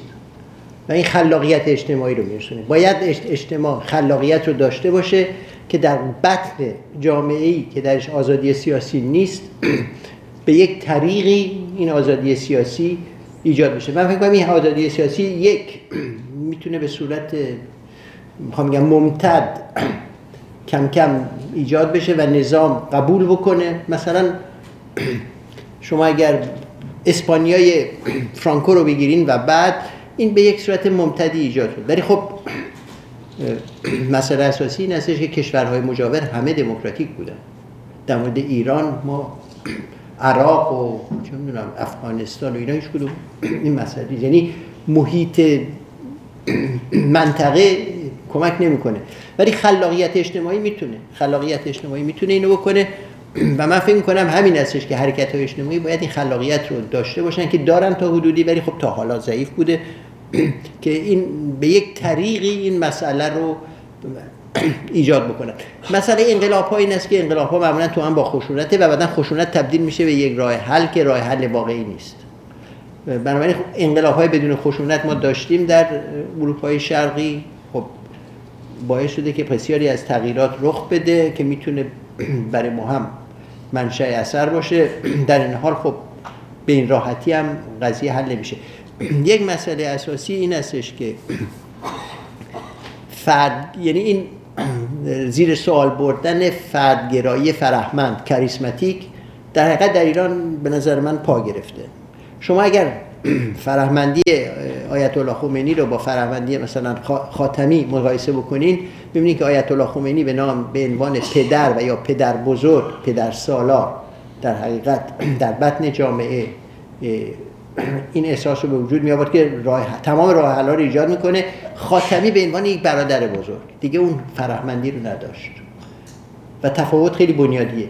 من فکر می‌کنم جامعه ایران الان اون لاقل در اقشار مختلف تحصیل کرده ای که اسمشون من گوشتم طبقه متوسط متجدد و یا وود بی میدل کلاس یعنی اون گروه های اجتماعی که واقعا از فرهنگی جزء طبقه متوسط هستن ولی از اقتصادی متاسفانه این امکانو ندارن که جزء طبقه متوسط باشن. این تحول فکری و فرهنگی ایجاد شده که اون حالت فرهمندی یک شخصی که میاد و به حال در رابطه است با دنیای قدسی و تمام راه حل ها رو بر ما ایجاد می‌کنه این دیگه زیر سوال رفته. ولی خب بقیه مشکلات همه هست. مشکلات نفتی این اکونومیک این اقتصاد رانتی مشکلات این که خب یک سیستم نظامی داریم که تبدیل شده به مافیای اقتصادی و بسیاری از مسائل دیگه شکست حرکت های اجتماعی اینا همه هست. ولی اون بودا به نظر من تا حدود زیادی در ذهنیت طبقه متوسط جدید مخصوصا جوان ها ایجاد شده که دیگه به طرف اون راه حل های خشونت آمیز یا راه حل های ایجاد فرد فرهمند یا کمک به یک فرد فرهمند که بیاد قدرت رو در دست بگیره و جامعه رو بعدا هدایت بکنه این زیر سوال رفته واسم چون دکتر خیلی مقدم میگم حضورتون در تورنتو من کارهای نوشتاری شما رو خیلی پیگیر کردم و خیلی خوشحال هستم که شما در تورنتو هستین و از حضورتون استفاده کنید سوال من برمیگرده به تحلیل شما از انقلاب ایران. ابتدا می‌خواستم ببینم که شاخص های این طبقه متوسط شما بهش رجوع می‌کنین چی هست؟ به لحاظ درصدی از جامعه چه درصدی از جامعه طبقه متوسط هستند و به لحاظ اقتصادی کدوم بخش جامعه رو شما طبقه متوسط مینامید بعد از تعیین این شاخص اون وقت می‌بینیم که طبقه متوسط جدید به قول شما که در زمان انقلاب همراه بود با طبقات سنتی که رهبریتش روحانیت در دست داشت برای شکست خودش با اونها همراه شد. علا رقم این که این برخلاف مسئله اقتصادیش بود یعنی طبقه متوسط در طول به خصوص دوران 15 سال پیش از انقلاب رشد شدید کرده بود و از ثروتی که تولید شده بود در اون جامعه بهرهمند شده بود. حتی اون طبقات سنتی هم بهرهمند شده بودن. اما احتمالا به دلیل ناهمخانی ناهمخانی با فرهنگ طبقه حاکم یا دولت حاکم به مبارزه با اون برخواستن. که طبقه متوسط جدید هم متاسفانه همراه شد. حالا اگر برگردیم به زمان سه دهه چهار دهه پس از انقلاب ثروت ایران کمتر شده جمعیت بیشتر شده آمار اخیری که اومده درآمد سرانه ایرانیان حداقل یک سوم کاهش پیدا کرده. شما هم گفتید. این طبقه متوسط ضعیف شده. این طبقه متوسط جدیدی که شما میگین الان چند درصد از جامعه است و چه ظرفیت هایی داره برای تغییرات عمیق اجتماعی؟ و چطور میشه یک کولیسیون ایجاد کرد؟ یا همراه بکنه طبقات مختلف اجتماعی همراه خودش بکنه تحت رهبری گفتمانی ایجاد بکنه و بتواند که به اصطلاح تغییرات جدی بیاره این طبقه متوسط آنالیز شما الان چی است؟ که چون شما ریفر می‌کنید به ارزش هایی که به قول شما حاکم شدن ارزش های طبقه متوسط پیروز شده من خیلی با این نظر همراه نیستم فکر نمی کنم که اینا ارزش های طبقه متوسط است. اینا جهان شمول هست که خیلیش به دلیل سوشال میدیا طبیعتا حاکم شده. الزاما پیروزی طبقه متوسط نیست ممکنه به نفع طبقه متوسط جدید باشد. اما الزاما پیروزی اونها نیست. سوال اینجاست که این طبقه متوسط جدید الان چند درصد از جامعه تشکیل میده؟ ظرفیت هاش برای رهبری یک حرکت عمیق اجتماعی چیست؟ همطور که گفتم درصد که شما مطرح می‌کنین فقط بود اقتصادی مطرح میشه دیگه. چون درآمد میشه مطرح. من سعی می‌کنم طبقه متوسط رو به صورت پدیده اجتماعی نگاه کنم. میگم همطور که گفتم وود می میدل کلاس اونهایی که علاوه فرهنگی طبقه متوسطن ولی در حال امکان اینو ندارن که از اقتصادی طبقه متوسط باشن اینها نقش اساسی بازی می‌کنن. یعنی طبقه متوسط شما شما می‌کنید درآمدش مثلا بین این دوتا مسئله است. خب اینم بعدا راحت میشه چیز در آورد. من فکر می‌کنم طبقه متوسطی که من مطرح می‌کنم یه بود ذهنیتی داره که این بود ذهنیتی خیلی بالاتر از اون طبقه متوسطی هستش که فقط به صورت اقتصادی مطرح میشه. و فکر می‌کنم حرکت های اجتماعی چه در کشور ما و چه در کشورهای عربی همطور گفتم یک کتاب هست The New, The New Arab Revolutions That Shook the World که از ایران هم صحبت می‌کنم از حرکت که این نوع طبقه متوسط جدید یک بود روانی اجتماعی ذهنیتی داره که خودش رو جز طبقه متوسط می‌بینه ولی در این حال اندازه اقتصادی نیست. و این یک بود تخیل اجتماعی توشه. و این ابعاد تخیل اجتماعی رو ما نمی‌تونیم پارامتری بکنیم. برای اینکه اگر بکنیم یک پدیده ساکنی میده از اجتماع. مثل اینکه مثلا قشر ها اینطوری و اینا. در حقیقت اجتماع سیاله. و این ابعاد فرهنگی که در رابطه با اینترنت و اینا همه مطرحش این ارزش ها میاد و میره و اینا. در حقیقت باعث میشه که اینو پویایی ایجاد بشه در این طبقه متوسط. به طور مثال در در کشوری مثل تونس. گروه های بودن به نام دیپلمه شما یعنی دیپلمه های بیکار که اینا ارزش های طبقه متوسط رو داشتن ولی امکانات طبقه متوسط رو نداشتن به خاطر نظام. اینها مثلا نقش اساسی بازی می‌کنن در بعضی از حرکت های اجتماعی. بسیاری از دانشجویان ما که الان از طبقات متوسط پایین هستن از اقتصادی و حتی بعضیاشون هم خود طبقات پایین تر اینها من احساس می‌کنم در یک حرکت اجتماعی اینا تبدیل میشن به طبقه متوسط ذهنیتی. بنابراین طبقه متوسط فقط یک پدیده اقتصادی نیست.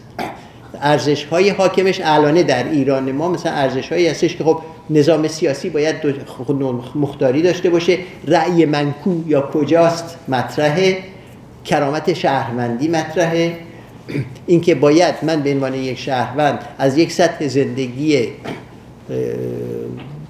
خوبی برخوردار باشم که این خوبم خب قابل بحثه. ولی به هر حال یعنی دچار فقر نباشم و یک نظام واقعی این باید این امکان به من بده یک نظامی که دچار فساد اقتصادی و اجتماعی نباشه باید من بده. اینها خواسته هایی هست که تلفیق اونها این طبقه متوسط رو ایجاد می‌کنه که من بود تخیلی داره. فقط واقعیت درآمد روزمره و سرانه نیست. اینجاست که به نظر من مسئله اجتماعی ماورای مسئله اقتصادی میره. مسائل حرکت های اجتماعی فقط بود اقتصادی که فقط طبقه متوسط دارن اونهایی هم که می‌خوان جزء طبقه متوسط باشن می‌خوان یک نظام جدیدی ایجاد بشه اونها هم در حقیقت جزء این طبقه متوسط تخیلی هستن که من بهش باها و ارزش میدم چون اینها هم وارد گود میشن.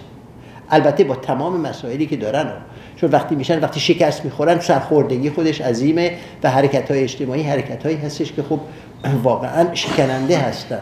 به هیچ وجه نمیشه گفت که یهو میان و همه چی درست میشه و زندگی تامین میشه. دید مارکسیستی که فکر می‌کرد مثلا یه انقلابی میشه و انقلاب میاد و کاملا همه چی به صورت مکانیکی انجام میشه در واقعیت اجتماعی نمی‌خونه. بنابراین ما باید این بود تخیلی بود فرهنگی روانی بود امید ناامیدی. اینها رو که ذهنیتی هستن وارد گود بکنیم تا بتونیم تجزیه تحلیل اجتماعی ضمن سپاس فراوان از تشریف فرماییتون و تمام گرفتاریاتون اینکه بسیار بسیار استفاده کردیم.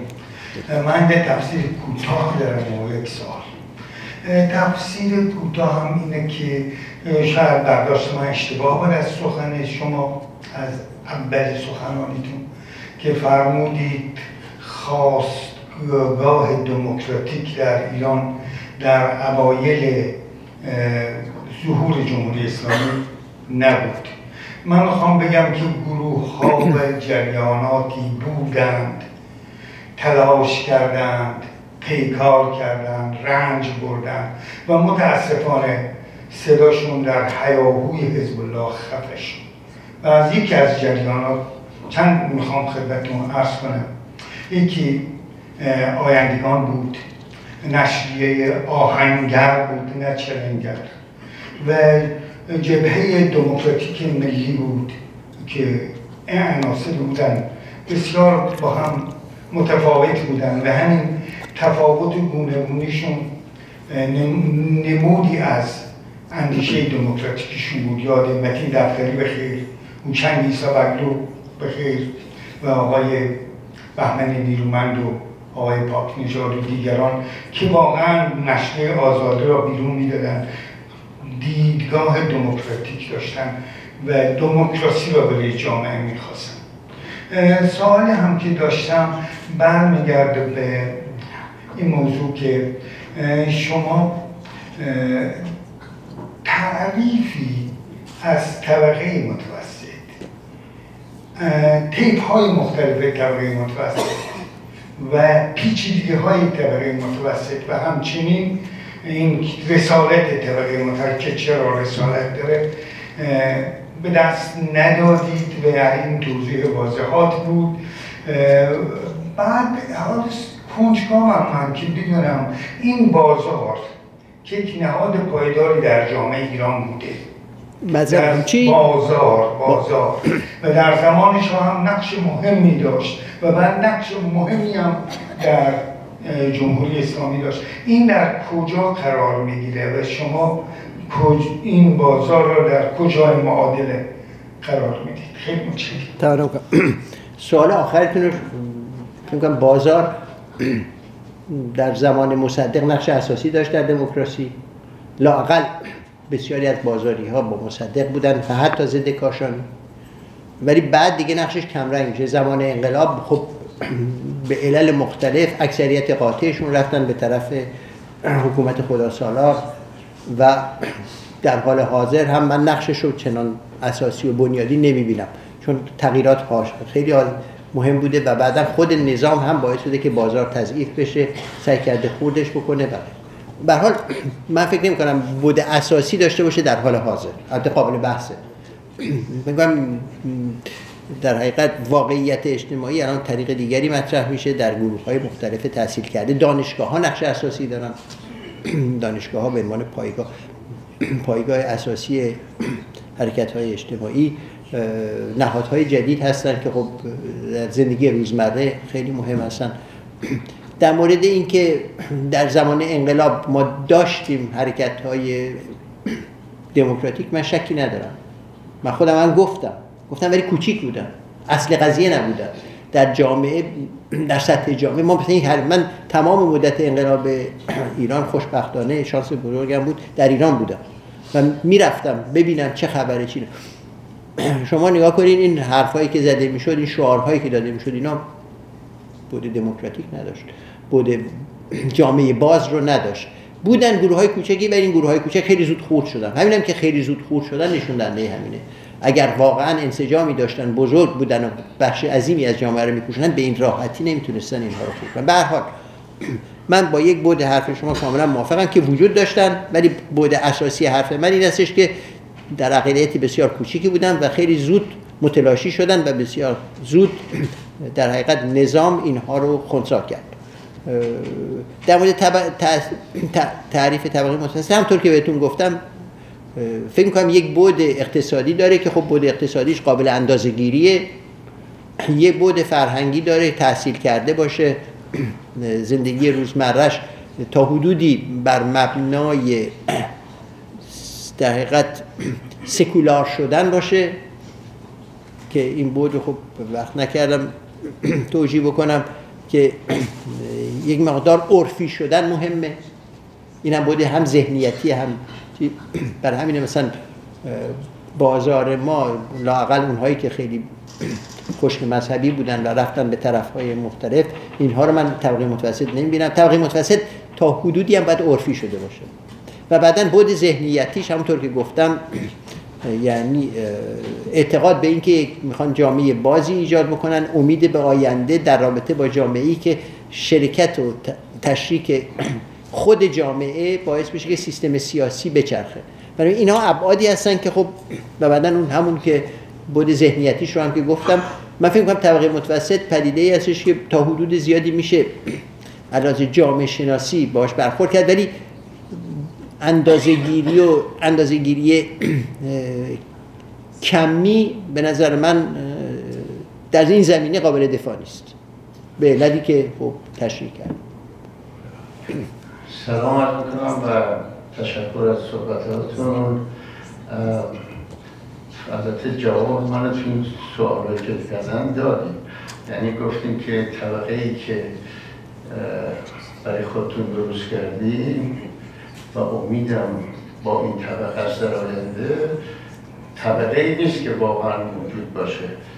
برای که این طبقه متوسطی که البته جامعه های دموکراتیکی که شما دنبالش هستید کارگران جز طبقه متوسط می‌ذارن که مقبول باشه ارزش داشته باشه و یه آلترناتیوی در مقابل گورکنش باشه در حقیقت گورکن این طبقه متوسط. آخه این طبقه متوسط جامعه ما چه گلی به سر این جامعه زده؟ جز دیکتاتوری های سلطنتی جز دیکتاتوری های مذهبی. مصدق درست مردم همین آقای نیرومند و شکرالله اینا همه بیش از صد هزار نفر رفتن به احمد آباد سرکوب شده است. کی سرکوب کرد این طبقه متوسط نبود.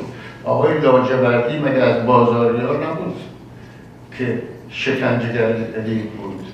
بنابراین توجیه یعنی تلاقی کردن این طبقه متوسط در ایران به نظر من هیچ گونه یعنی این چیزی که امید داره. اگر امیدی هست به 15 میلیون 5 میلیون معلمان یک میلیون و نیم پرستارای ایران هستند که نه خیانتی کردن نه جنایتی کردن نه در سوریه جنایت کردن نه در عراق جنایت کردن. نه بروکراسی های نظامی و اداری درست کردن که شکنجهگران بزرگی رو تبدیل کردن. بنابراین اون برجوازی که انگلیس رو سرمایه داره کرد مرده تموم شده. صحیح حتی آقای بیل گیت هم که در چیز است سه, سه بیلیون هدیه کرد گفتش که فایده کرده نجات سوسیالیسم امیدی اگر شما می‌خواید بپرترین باید به این 20 میلیون پا ها شما اشتباه می‌کنید اگر دیما ناامیدی ها رو برجسته می‌کنید مرسی.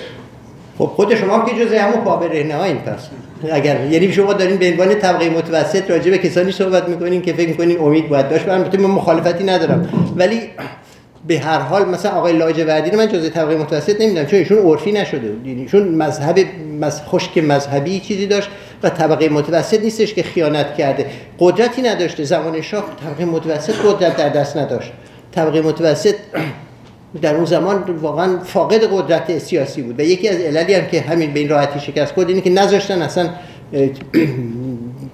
دچار ارگانیزاسیون نهاد اینها بشه. من به هیچ دفاع نمی کنم از طبقه متوسط. من فکر می کنم حرکت های اجتماعی یعنی اینطوری که من بخوام طبقه متوسط پیروز بشه.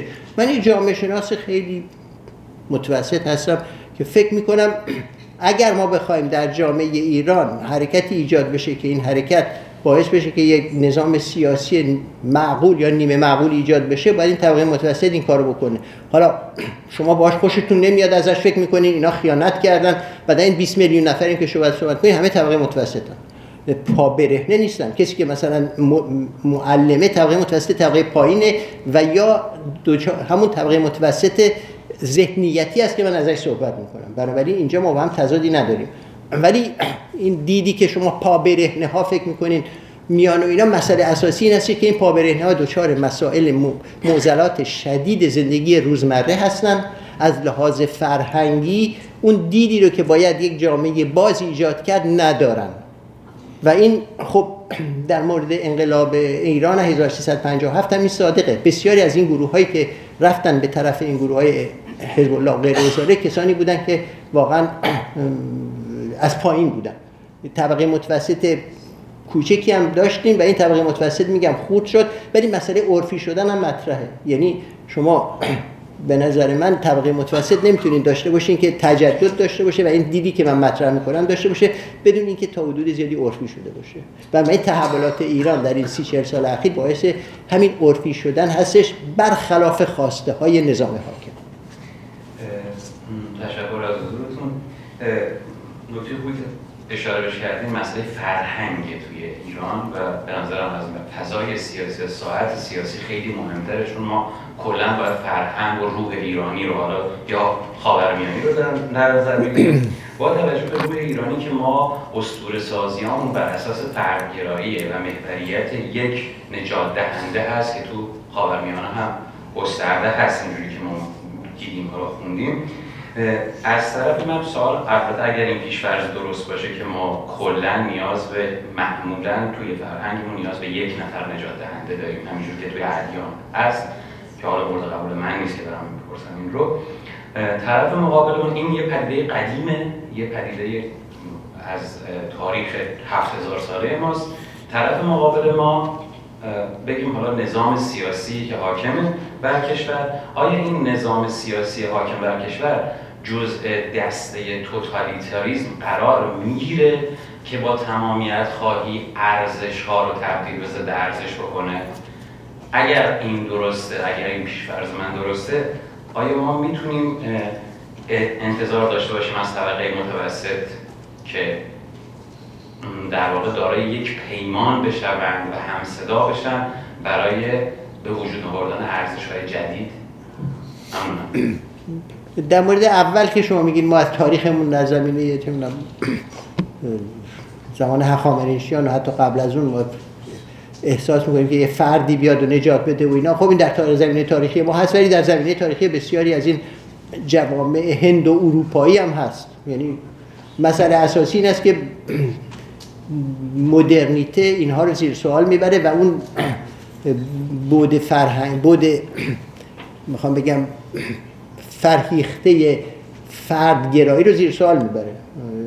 در مورد ایران هم من فکر خیلی الان اینطوری هستن. این دیگه اونطور نیست که ما فکر کنیم فقط فرد می‌تونه بیاد نجات بده. دنیای مدرن دنیا است که این ابعاد رو زیر سوال می‌بره. من فکر مال ایران هم مرده. حالا تا چه حد و اینا قابل بحثه. دو طبقه متوسطی که من صحبت می‌کنن طبقه بسیار شکننده ایه اینطور نیستش که بیاد و حاکم بشه و این حرفا. اکثرا شکست می‌خوره. مسئله اساسی این است که در چه شرایطی می‌تونه شکست نخوره. من و شما نقشمون خیلی نقش ضعیفیه. یعنی من به عنوان یک جامعه شناس حرفایی که می‌زنم خب کسی گوش نمیده بهش. فقط یه گروه معدودی گوش میدن من دارم فکر می‌کنم چطور میشه که در یک ابعاد خاصی طبقه متوسط بتونه موفق بشه با طبقات دیگه چون یک طبقه که نمی‌تونه حاکم باشه. باید یک سیستم شبه دموکراتیک هم یعنی اینکه روابط طبقاتی طوری باشه که گروه های دیگر هم قبول کنن. برای این پا هم باید بهشون رسید. باید جامعه باشه که واقعا فقط نگه که من اقتصاد رو میدم دست طبقه متوسط در دیگران وجود ندارن. باید جامعه باشه که در حقیقت این مسائل اجتماعی موزلات و فقر و غیر و رو در دراز مدت براش راه حلی پیدا بکنه. برای این نوع سوسیال دموکراسی باید باشه و نه یک نوع لیبرالیسم نئولیبرالیسمی که به صورت وحشی بیاد و بخواد جامعه رو در حقیقت به طرف یک جامعه طبقاتی خیلی عمیق مثل مثلا کشورهایی که الان ما داریم می‌بینیم پی ببر به حال مسئله من این نیستش که بخوام از طبقه متوسط دفاع کنم. چه بکنم چه نکنم مطرح نیست. مسئله من این هستش که چطور میشه در ایران این سیستم غیر دموکراتیک تبدیل میشه به سیستم شبه دموکراتیک یا دموکراتیک.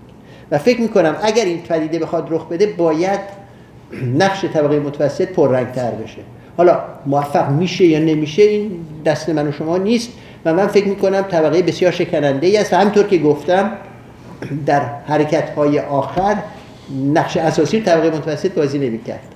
یعنی حرکتی که 110 شهر بودن این دیگه نقشش طبقه متوسط نیست. طبق طبقات شکننده. بعضی از این گروه هاش طبقه متوسط مثلا اونایی که پولشون رو این صندوق های غیر قرض حسن خورده. خب اینا طبقه متوسط هستن.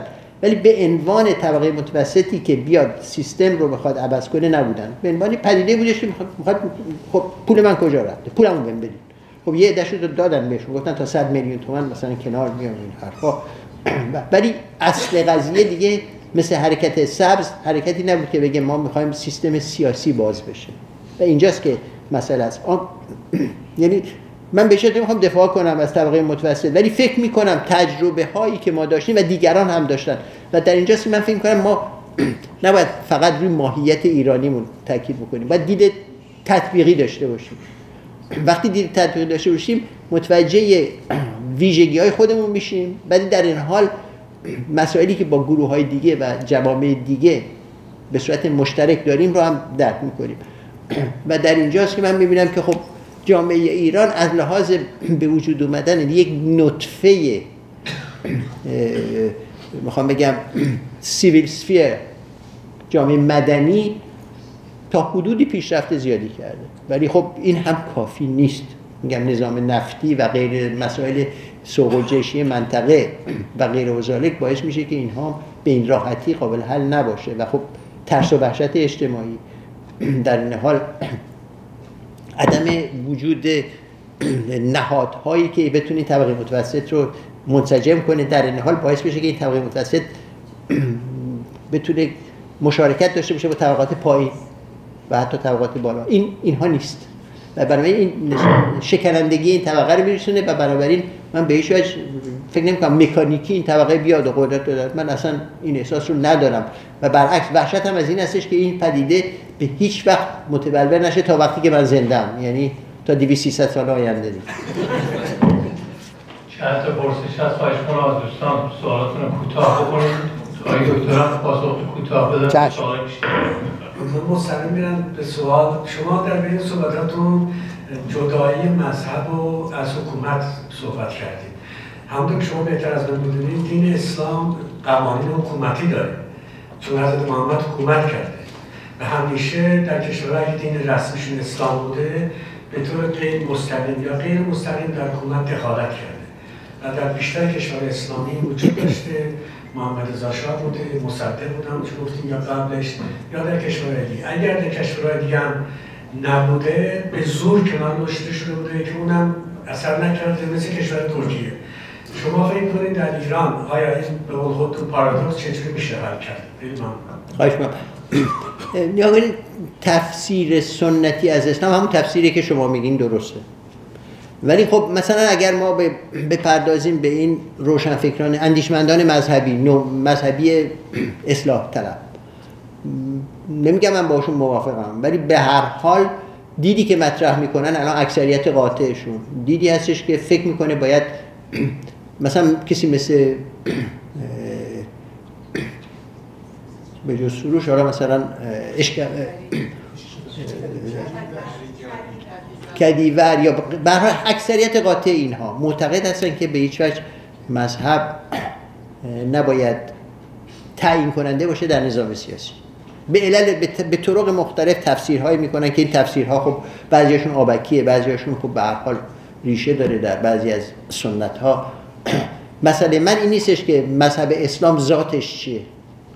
ذات مذهب رو من نمی‌دونم. ولی چیزی که می‌دونم اینه که تفسیر اجتماعی فرهنگی از اسلام تاثیر می‌ذاره روی جامعه. اگر جامعه ما مثلا این رو درک بکنه که خب این نواندیشمندان اسلامی تا حدودی حق دارند که نوعی نظام نومعتزله هست من فکر می‌کنم قابلیت این هستش که نظامی پیاده بشه که در اون اسلام به عنوان از دید تفسیر اسلامی نوین نقش اساسی بازی نکنه در سیاست اینو میشه به. شما پروتستانتیسم رو هم بگیرین همین بوده حالا من بگین که مثلا پروتستانیم ذات مذهب مسیحی فرق داره با ذات مذهب ولی خب تو پروتستانتیم هم ما داشتیم گروه هایی که بسیار مذهبی بودن و به هیچ حاضر نبودن باز بشن. ولی تنوع پروتستانتیسم باعث شده که در حقیقت این پدیده قبول بشه و قبول کنن که سیاست باید تا حدود زیادی خود مختاری داشته باشه از مذهب. من فکر کنم در اسلام قابل قبول فقط مسئله اساسی این هستش که در اسلام این سکولاریزاسیون سکولار شدن خب پدیده دیر دیرینه می‌خوام بگم دیر اتفاق افتاده. در مسیحیت 500 600 ساله که اتفاق افتاده. در اسلام 100 سالش هم نیست. بنابراین این یک بود تاریخی داره. زمان زمان مسئله هست مطرحه و خب باید این رو هم در نظر گرفت.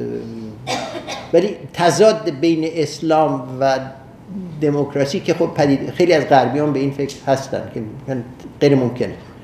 من فکر می‌کنم اسلام سنتی بله ولی تفاسیر جدیدی از اسلام می‌تونه کمک بکنه به اینکه این قضیه تا حدودی باز بشه. البته به این سادگی هم نیست قبول دارم مرسی. آقای دکتر من یه سوال داشتم خدمتتون. ضمن تشکر از ضمن تشکر از بحثی که در یه نوعی اعاده حیثیت از طبقه متوسط هست در هم فلسفه سیاسی هم در حوزه جامعه شناسی و تقابل با اون غفلتی که چپ نسبت به نقش مهم این طبقه در حمله دموکراسی داشته. ولی همجور که فرمودید طبقه متوسط یه ذات فیکسی نداره. یعنی پرولتاریای دومی برای ما که نیست. این طبقه یه سری مشخصات فرهنگی مش... تعریفش کردید که خب نسبتا جهان شمول یعنی همه جا در کشور. ولی حامل مأموریت سیاسی و گرایش و تفکر سیاسی ثابتی نیست. این شکست طبقه متوسط در جوامعی مثل ما و همینطور در جوامع غربی در اینکه یک پروژه فراگیر اجتماعی داشته باشن که طبقات پایینتر رو هم در بر بگیره در این دوره نولیبرال یه پدیده خیلی جدیه که من فکر می‌کنم اگر یه مدار توضیح بدید واقعا فهم و ادراک و اجندای سیاسی این طبقه تو رابطه با طبقات دیگه خلق میشه.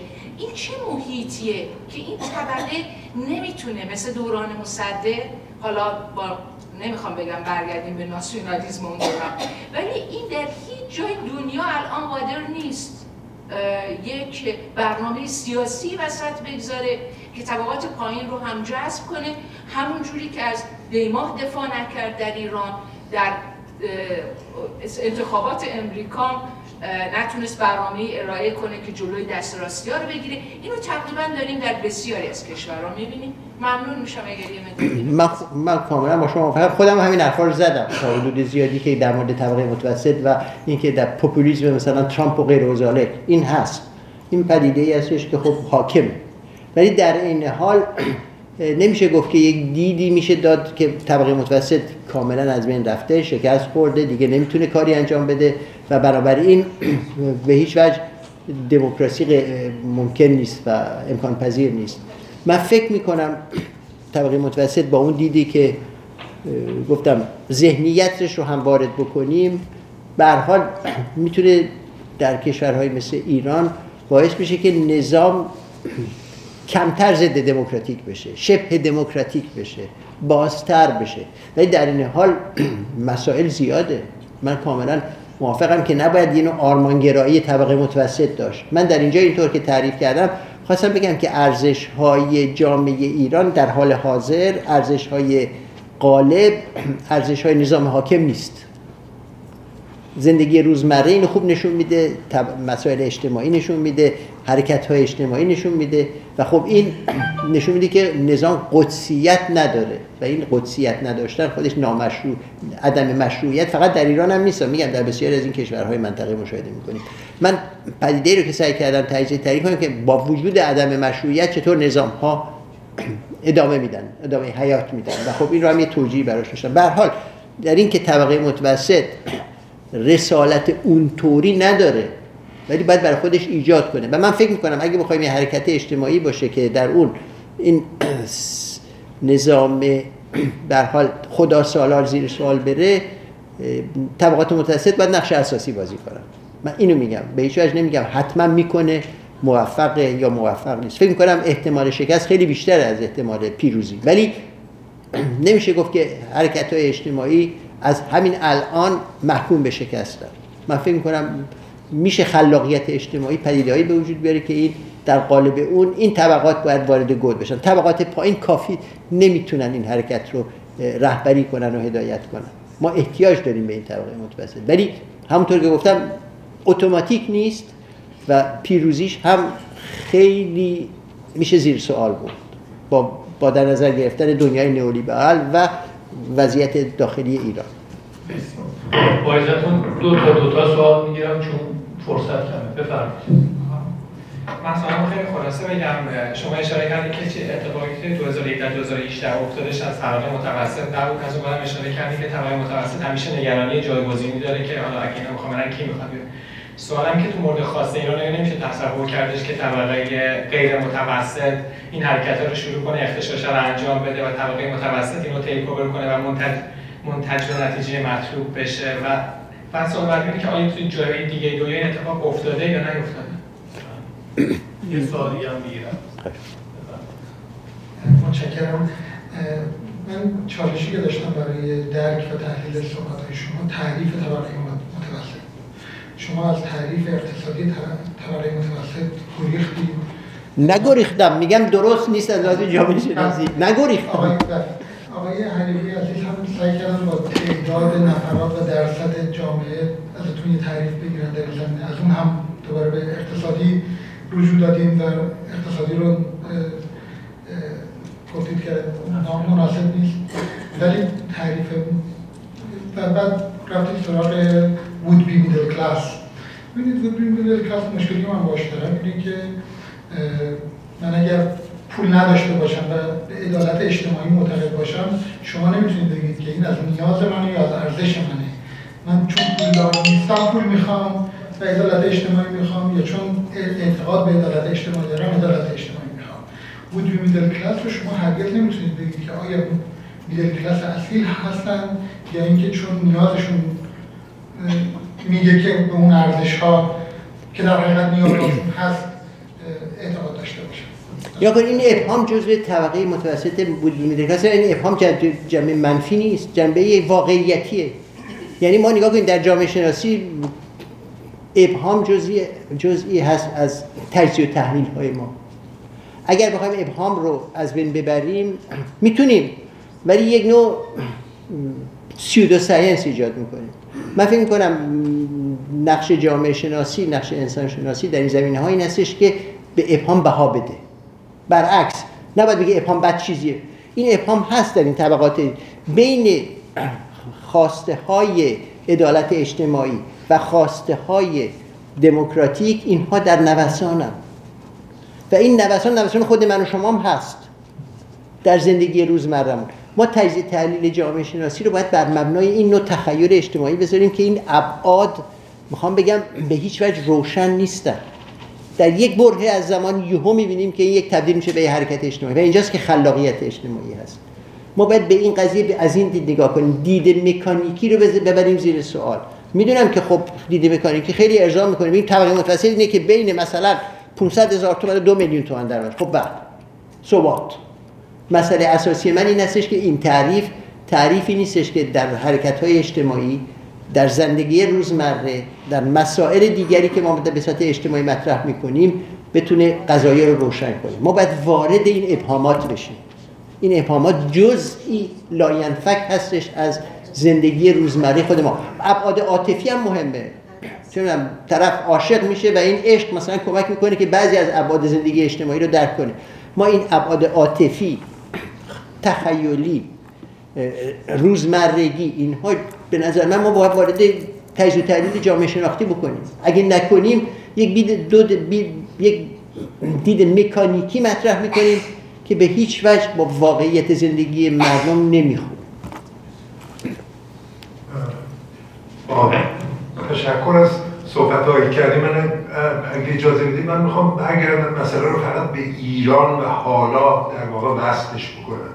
ببینید ما یه طبقه متوسط داریم. همونجوری که فرمودین در واقع میفرماییم که ترانسفورماسیونی که تو جامعه صورت گرفته ترانسفورماسیون فرهنگی به عبارت بهتر در این حال که ما یه رژیم به خدا محور یا تئوکراسی آوردیم اینجا اینا توان ایجاد ارزش های مبتنی بر فرهنگ خودشون رو هرگز به دست نیاوردن. در واقع سوال اصلی من اینه در این حال که ما میگیم طبقه متوسط به طور فرهنگی ترانسفورماسیون چجوری می‌تونه انجام بده؟ اصلا انجام می‌گیره؟ کی انجام می‌گیره؟ شدنی یا نه؟ این یه بود قضیه یه بود دیگه اینه که این رژیمی که در واقع بر مبنای بحث این تصور پیش میاد یک رژیم مستحکم جا افتاده مشخص با قول معروف سستینبل در واقع. همچون چیزی ما نداریم. ما یه رژیمی داریم که در واقع نه تئوری مشخصی داره در این حال که بلایت فرقی وجود داره نه مکانیزم تو باز تولید آدمان خودشون داره نه بروکراسی و مکانیزم جا افتاده داره. در اینجا سوال من اینه یه طرف اینه که طبقه متوسط چه می‌تونه بکنه؟ یه طرف اینه که این رژیم تواناییش در مقابل این ترانسفورماسیون جامعه چقدر توانایی داره که اصلا دووم بیاره؟ این وقتی فرو میریزه در واقع مسئله اصلی اینه که فرو ریختن به چه صورتی شکل می‌گیره. به نظر من این همون شاید شاید مسئله مهمتر واقعا این باشه چون من شخصا اعتقادم اینه که این رژیم در واقع قابلیت دوامش به صورت مشکلاتی که وجود داره در واقع از دست داده. اگه نظرتون بفرمایید متشکرم والا من نظرم رو به یک طریق سوال هم می‌گیرم بفرمایید. آقای دکتر شاکر به تاثیرات مارکسیسم و اسلام در متوسط ولی میشه دستمندی دیگه شاید قائل شد که این این طبقه متوسط تفکر نو، نوزایی داره یا تفکر ارتجایی و واپسگرایی داره. شاید این قالب باشه بر طبقه متوسط ایران. دلارش هم اینه اگر واقعا شواهد بیاریم این که چگونه طبقه متوسطیه که چهار میلیون نفرش در رو میرن نامه میندازن در جای جمکران دو میلیونشون را میافتن میرن کربلا سر قبرون. 11300 امام زاده است که اگر جمع بکنیم دموگرافیکی بود خانواده در ایران 4 5 هم بگیریم این چگونه طبقه متوسطیه که این گونه میاندیشه؟ اساسا این طبقه متوسط اون زایندگی نوزایی و تفکر داره. جامعه یا کشوری که میانگین مطالعهش هفتاد ثانیه است یا دو صفحه در سال. در مقایسه با فرانسه که 240 صفحه در سال اساسا مادامی که اعتقاد مذهبی می‌تونه عنوان جو قالب تمامی پارامترهای تعریفی طبق متوسط تابع قرار بده و اساسا هیچ کدوم از این به واقعیت نه اساسا. به والا اگر ما اینطور فکر بکنیم باید خودکشی کنیم یا بذاریم بقیه خودکشی کنن دیگه. اگر این خب این راه حل خوبیه. این به نظر من. ولی این که مطالعه کمه همه اینا هست ولی در این حال ما نخبگانی داریم که خیلیاشون میان خارج می‌گیرن در بهترین دانشگاه دنیا میرن و و حتی اونهایی هم که مطالعه یک چیز نمی‌کنن به یک طریقی من فکر می‌کنم سطح فرهنگ گروه های تحصیل کرده در ایران الان خیلی بالاتر از قبله. با تمام نقصان هایی که من قبول دارم. ولی به این راحتی هم گفتن که هیچی ندارن و میرن جمکران و اینا. اولا جمکران یک بود تفریحی داره یک بود گروه اجتماعی داره مثل سینه زنی. حال اگر بخوایم اینجا رو ما نگاه کنیم به صورت کاریکاتور میگم چطور جامعه که میره شبا موسیقی اینقدر بلندی می‌ذاره که اصلا هیچکی نمی‌تونه حرف بزنه و سیگار می‌کشن و اینا میرن میرقصن و اینا. این چه جامعه که کجاش دموکراسی اینا؟ این ابعاد توی تمام جوامع به صورت مختلف وجود داره.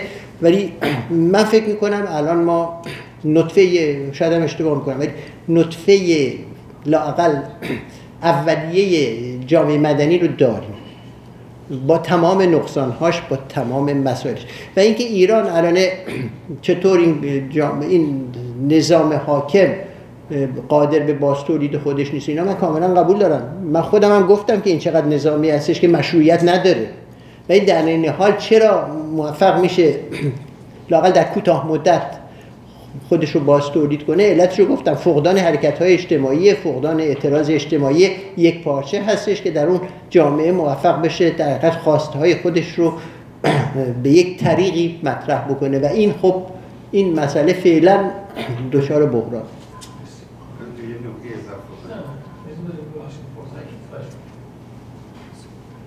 ضمن ادب و احترام خدمت شما خدمت بقیه حاضرین جلسه سوال مشخص من اینه که در ضمن ده سال گذشته بعد از جنبش سبز همونطور که شما فرمودید اصولا قشر متوسط جامعه و قشر فرهیخته اصولا قشر شکننده هستش. بعد از اون جریان از طرفی دچار یست و سرخوردگی به شدت عمیق شدن این گروه. از طرفی با وضعیت موجود در منطقه الان علا رقم اینی که این قشر تمام قشر اندیشمند جامعه تمام اقشار به خصوص قشر متوسط نارضایتی عمیقی از نظام حاکم دارن اما همه به دلایل همون اتفاقات توی منطقه یک ترسی در واقع دوچارش هستن. سوال مشخص من این هستش. همونطوری که شما فرمودید که امید نیست الان و درسته و به حق. اون جریانی که اصلاحات رو راه انداختشون جنبش سبز امید شدیدی بودش که بین تمام اقشار الان ما شاهد ناامیدی و به علاوه ترس هستیم. یکی ترس از دست دادن امنیت ظاهری حالا از ظاهر فعلی. یکیش همون یأسی که بعد از جنبش صد دچارش شد ملت.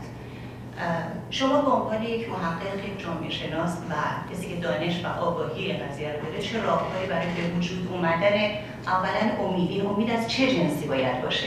با توجه به اینکه ما طبق تاریخمون فقط دنبال قهرمان و قهرمان پروری متاسفانه بودیم. و خب کل این ساختار و این اندیشه اول باید متلاشی بشه. این است که من از شما به عنوان آگاه به این قضیه راهکار دنبال راهکار هستیم و دوست دارم بیشتر نظر شما رو بدونم. خیلی ممنون. من فکر می‌کنم هم تا حدود زیادی من با حرفایی که شما زدید موافقم. خودم هم گفتم بعضیاشو. فکر کنم باید یک نسل جدیدی بیاد. حرکت سبز شکست خورد و نسلی که این حرکت سبز رو ایجاد کرده دیگه نمی‌تونه حرکتی بکنه. برای یه نسل جدید می‌خواد این جواب منه. یعنی یک نسل نمی‌تونه دو تا انقلاب بکنه یا دو تا حرکت اجتماعی اساسی و بنیادی. سرخوردگی ناراحتی های زندگی روزمره بعدا پیر شدن به حال. خب دیگه نسل جدید دیگه. نسل جدید. یه نسل جدید به نظر من قادر هستش که مسائل رو به طریق جدیدی مطرح بکنه. تخیل جدیدی میاره. مسائل رو به طرف بنابراین اون نسلی که حرکت سبز رو ایجاد کرده دیگه تموم شده. به نظر من. نه اینکه بد باشه و خوب باشه مسئله این نیست. مثلا اینکه می‌تونه یه حرکت اجتماعی به وجود بیاره. من فکر نمی‌کنم. بنابراین نسل می‌خوایم که بتونه و بعدا اینی که جامعه ما جامعه هستش که فرد و فقط می‌خواد بزرگ کنه و اینا این برمیگرده به یک دیده به نظر من غربیا بهش میگن سابستنشالیست یعنی این واقعیت نداره. به نظر من خیلی از افراد ما الان در جامعه ما در فرانسه مثلا زمان دوگل خیلی بزرگش می‌کردن. ریگان رو هم خیلی بزرگ کردن. این یه پدیده هستش که در بعضی از جوامع در بعضی از مواقع بحرانی رخ میده. ولی دیگه اون استور گرایی ایرانی سنتی ما به نظر من با مدرنیزه شدن و اینها تا حدود زیادی زیر سوال رفته. من فکر کنم اصل قضیه ما یک نسل جدیده که بیاد و این حرکت اجتماعی جدید رو به یک طریقی مطرح کنه با خلاقیت جدید. همچین نیستش که راه حل باشه. نسل جدید بیاد مسئله حل. نه. نسل جدید بیاد باید راه حل جدیدی اختراع کرد ابداع کرد که حرکت های جدید بتونه نظام رو زیر سوال ببره یهو غافلگیرش کنه. این مسئله هست خلاقیت اجتماعی مطرحه سپاسگزارم دوستان این برگه ایمیل ها یک جایی متوقف شده مرسی سپاس از آقای دکتر و سپاس از شما.